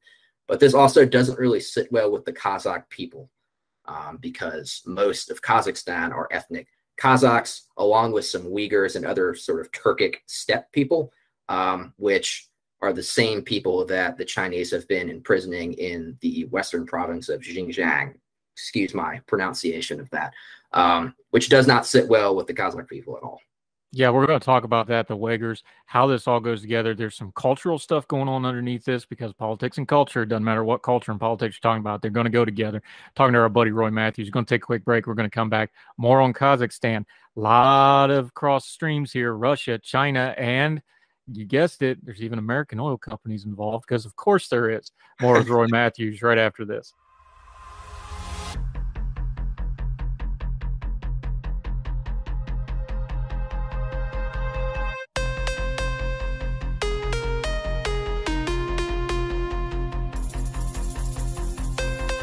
Welcome back to Heard Tell. Roy Matthews is back with us on the program, talking a little foreign policy today. Kazakhstan, we love going overseas, getting a broad perspective. Here's another one of those countries. You know, Crossroads is not putting it too fine a point on it, is it, Roy? Because we have China, we have Russia. Obviously, you have the surrounding countries. None of them are particularly stable. And the biggest private exporter of oil is Chevron. That's an American company last time I checked. Uh, what's the stability factor here for this, especially if they start doing things with the gas, oil? We know how those things go. Talk about the stability of the country, especially if they start trying to switch from Russia to China and then maybe back again when it's advantageous to the regime. Certainly. So the Kazakh elites are very much uh, interested in more Chinese investment. Uh, they understand that it's ultimately going to hit their bottom line if Tokayev decides to anger the Russians and the Russians can shut off um, pipeline routes through Russia that take their oil to market. Uh, however, the ordinary Kazakhs have demonstrated, protested, and even rioted over um, additional Chinese projects in their country. Um, there were protests, obviously, over the uh, 2018 whistleblower um, that used to teach in the Uyghur concentration camps in China. Uh, this was a teacher who was an ethnic Kazakh who came to the press and who really sort of exposed um, the sterilization, the torture, uh, and the cultural genocide that's happening in these Chinese concentration camps. Um, and ordinary Kazakhs have um, protested against a scheme by the Kazakh government to allow Chinese investors and sometimes Chinese citizens to buy up large swaths of arable land in Kazakhstan, which is a huge issue because Kazakhstan is sits on a steppe. It's very dry, it's very arid, uh, and it has a very cold winter. And so the Kazakh people worry about their own ability to provide food for themselves. Whereas if the Chinese were to buy it, they're scared that the food will just be shipped to China. Yeah, and it's not they have the largest diaspora of the Uyghurs coming out of China, both refugees and just naturally, because this is a mix of, like you said, Turkish steppe type peoples. There's a lot of different ethnic groups, even inside the ethnic groups here. Um, a bigger picture a little bit because you have these look, these folks aren't dumb. They see what's going on in Sri Lanka. They see what's going on in other parts of the world with China. It's not just culturally, is it? They're worried about self identity and national sovereignty when it comes to taking this Chinese money because everybody got a cell phone, even in Kazakhstan now, and they're seeing like, wait a minute, comes with stuff on the back ends if we don't make good on our part of it. No, absolutely. You couldn't have said it better. Um, and it's good that you brought up Sri Lanka because that's one of the biggest examples of the Chinese using debt traps to seize control of strategic as well as economically beneficial ports. Um, there is a port in Sri Lanka that was built completely with Chinese money, Chinese construction workers, Chinese materials. Um, and when the Sri Lankans could not pay for it, the Chinese just seized it. And now they have control of both a military base and a port. So the Kazakhs sort of look at uh, another example of um, factory relocations. Uh, the Chinese have attempted to relocate a lot of their heavy manufacturing, agricultural, and industrial factories away um, from China and into Kazakhstan. And most of the Kazakhs don't want that because they see um, those bringing in a lot of um, Chinese workers. And what people need to understand is, is when China goes and invests in these places, they're not necessarily hiring the local population.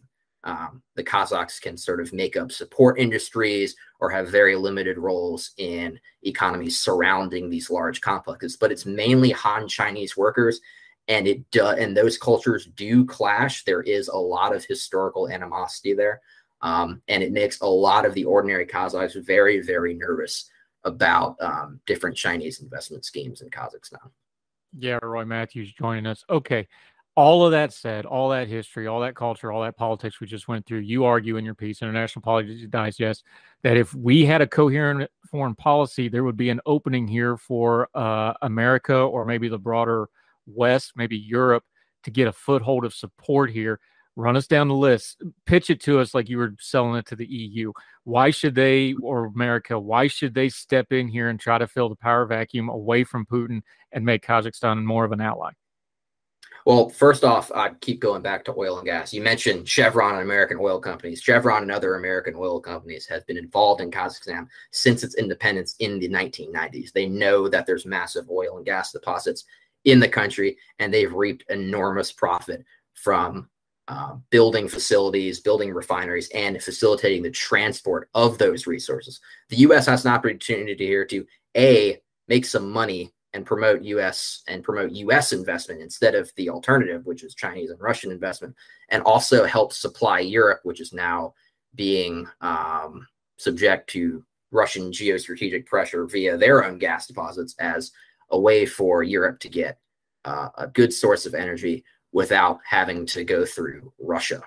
Um, so we already have a good strategic foothold through Chevron, through all these oil and gas companies. But the Kazakh leadership needs to know that there's some other party out there that would be willing to invest and develop this economy. And in terms of Chinese investment, with a lot of strings attached, attached and a cultural genocide happening that will not mesh well with the local populace and Russia, which is actively attacking their economy right now. U.S. investment looks very, very appealing um, for the for Kazakhstan, but the biggest uh, barrier to that is I have a good quote from one of the articles I cited is um, we don't really pay attention to Central Asia. Um, one of the one of these um, articles that I cited, uh, this is an entrepreneur in Kazakhstan uh, who was looking for uh, Chinese investment for a wind energy project. And he says, you know, quote, we traveled to the United States a few times. So when the question, first question was, quote, where is Kazakhstan? You understand they're not going to give you the money, end quote. And that's from a uh, piece that I cited in my essay. So it's very much just a lack of awareness, a lack of what Kazakhstan could do for us. Um, that's really holding the U.S. response back. Yeah, I think we get a little obsessed with more of the superpowers dealing with China, dealing with Russia. Not that we shouldn't.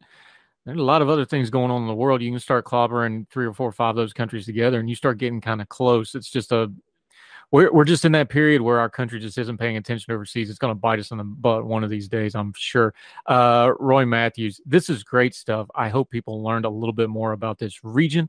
Um, if nothing else, maybe they'll know that they need to pay attention to this going forward when the headlines pop up, either overseas media. Let folks know where they can follow you until we get you back again, my friend. What you normally do, because you don't always do foreign policy, you're usually off on other things.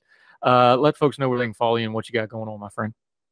Sure. You could follow me on Twitter at your boy underscore Roy 98 and with a Y in your boy. Uh, and you can also find me on LinkedIn and through the Young Voices talent page if you want to see any other articles or media appearances that I've made. Yeah, you do good work, my friend. It's great talking to you again. Let's do it again real, real soon. Let us know when you got something coming out, and we'll be happy to hash it out here on Heard Tell. All right. Thank you. I appreciate it. Thanks, buddy.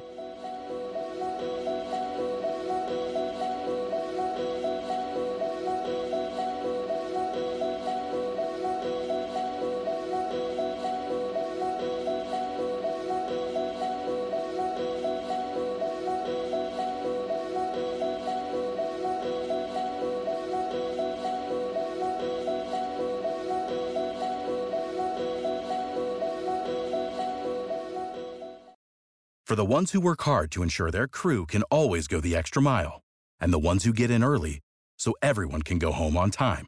There's Grainger, offering professional grade supplies backed by product experts so you can quickly and easily find what you need.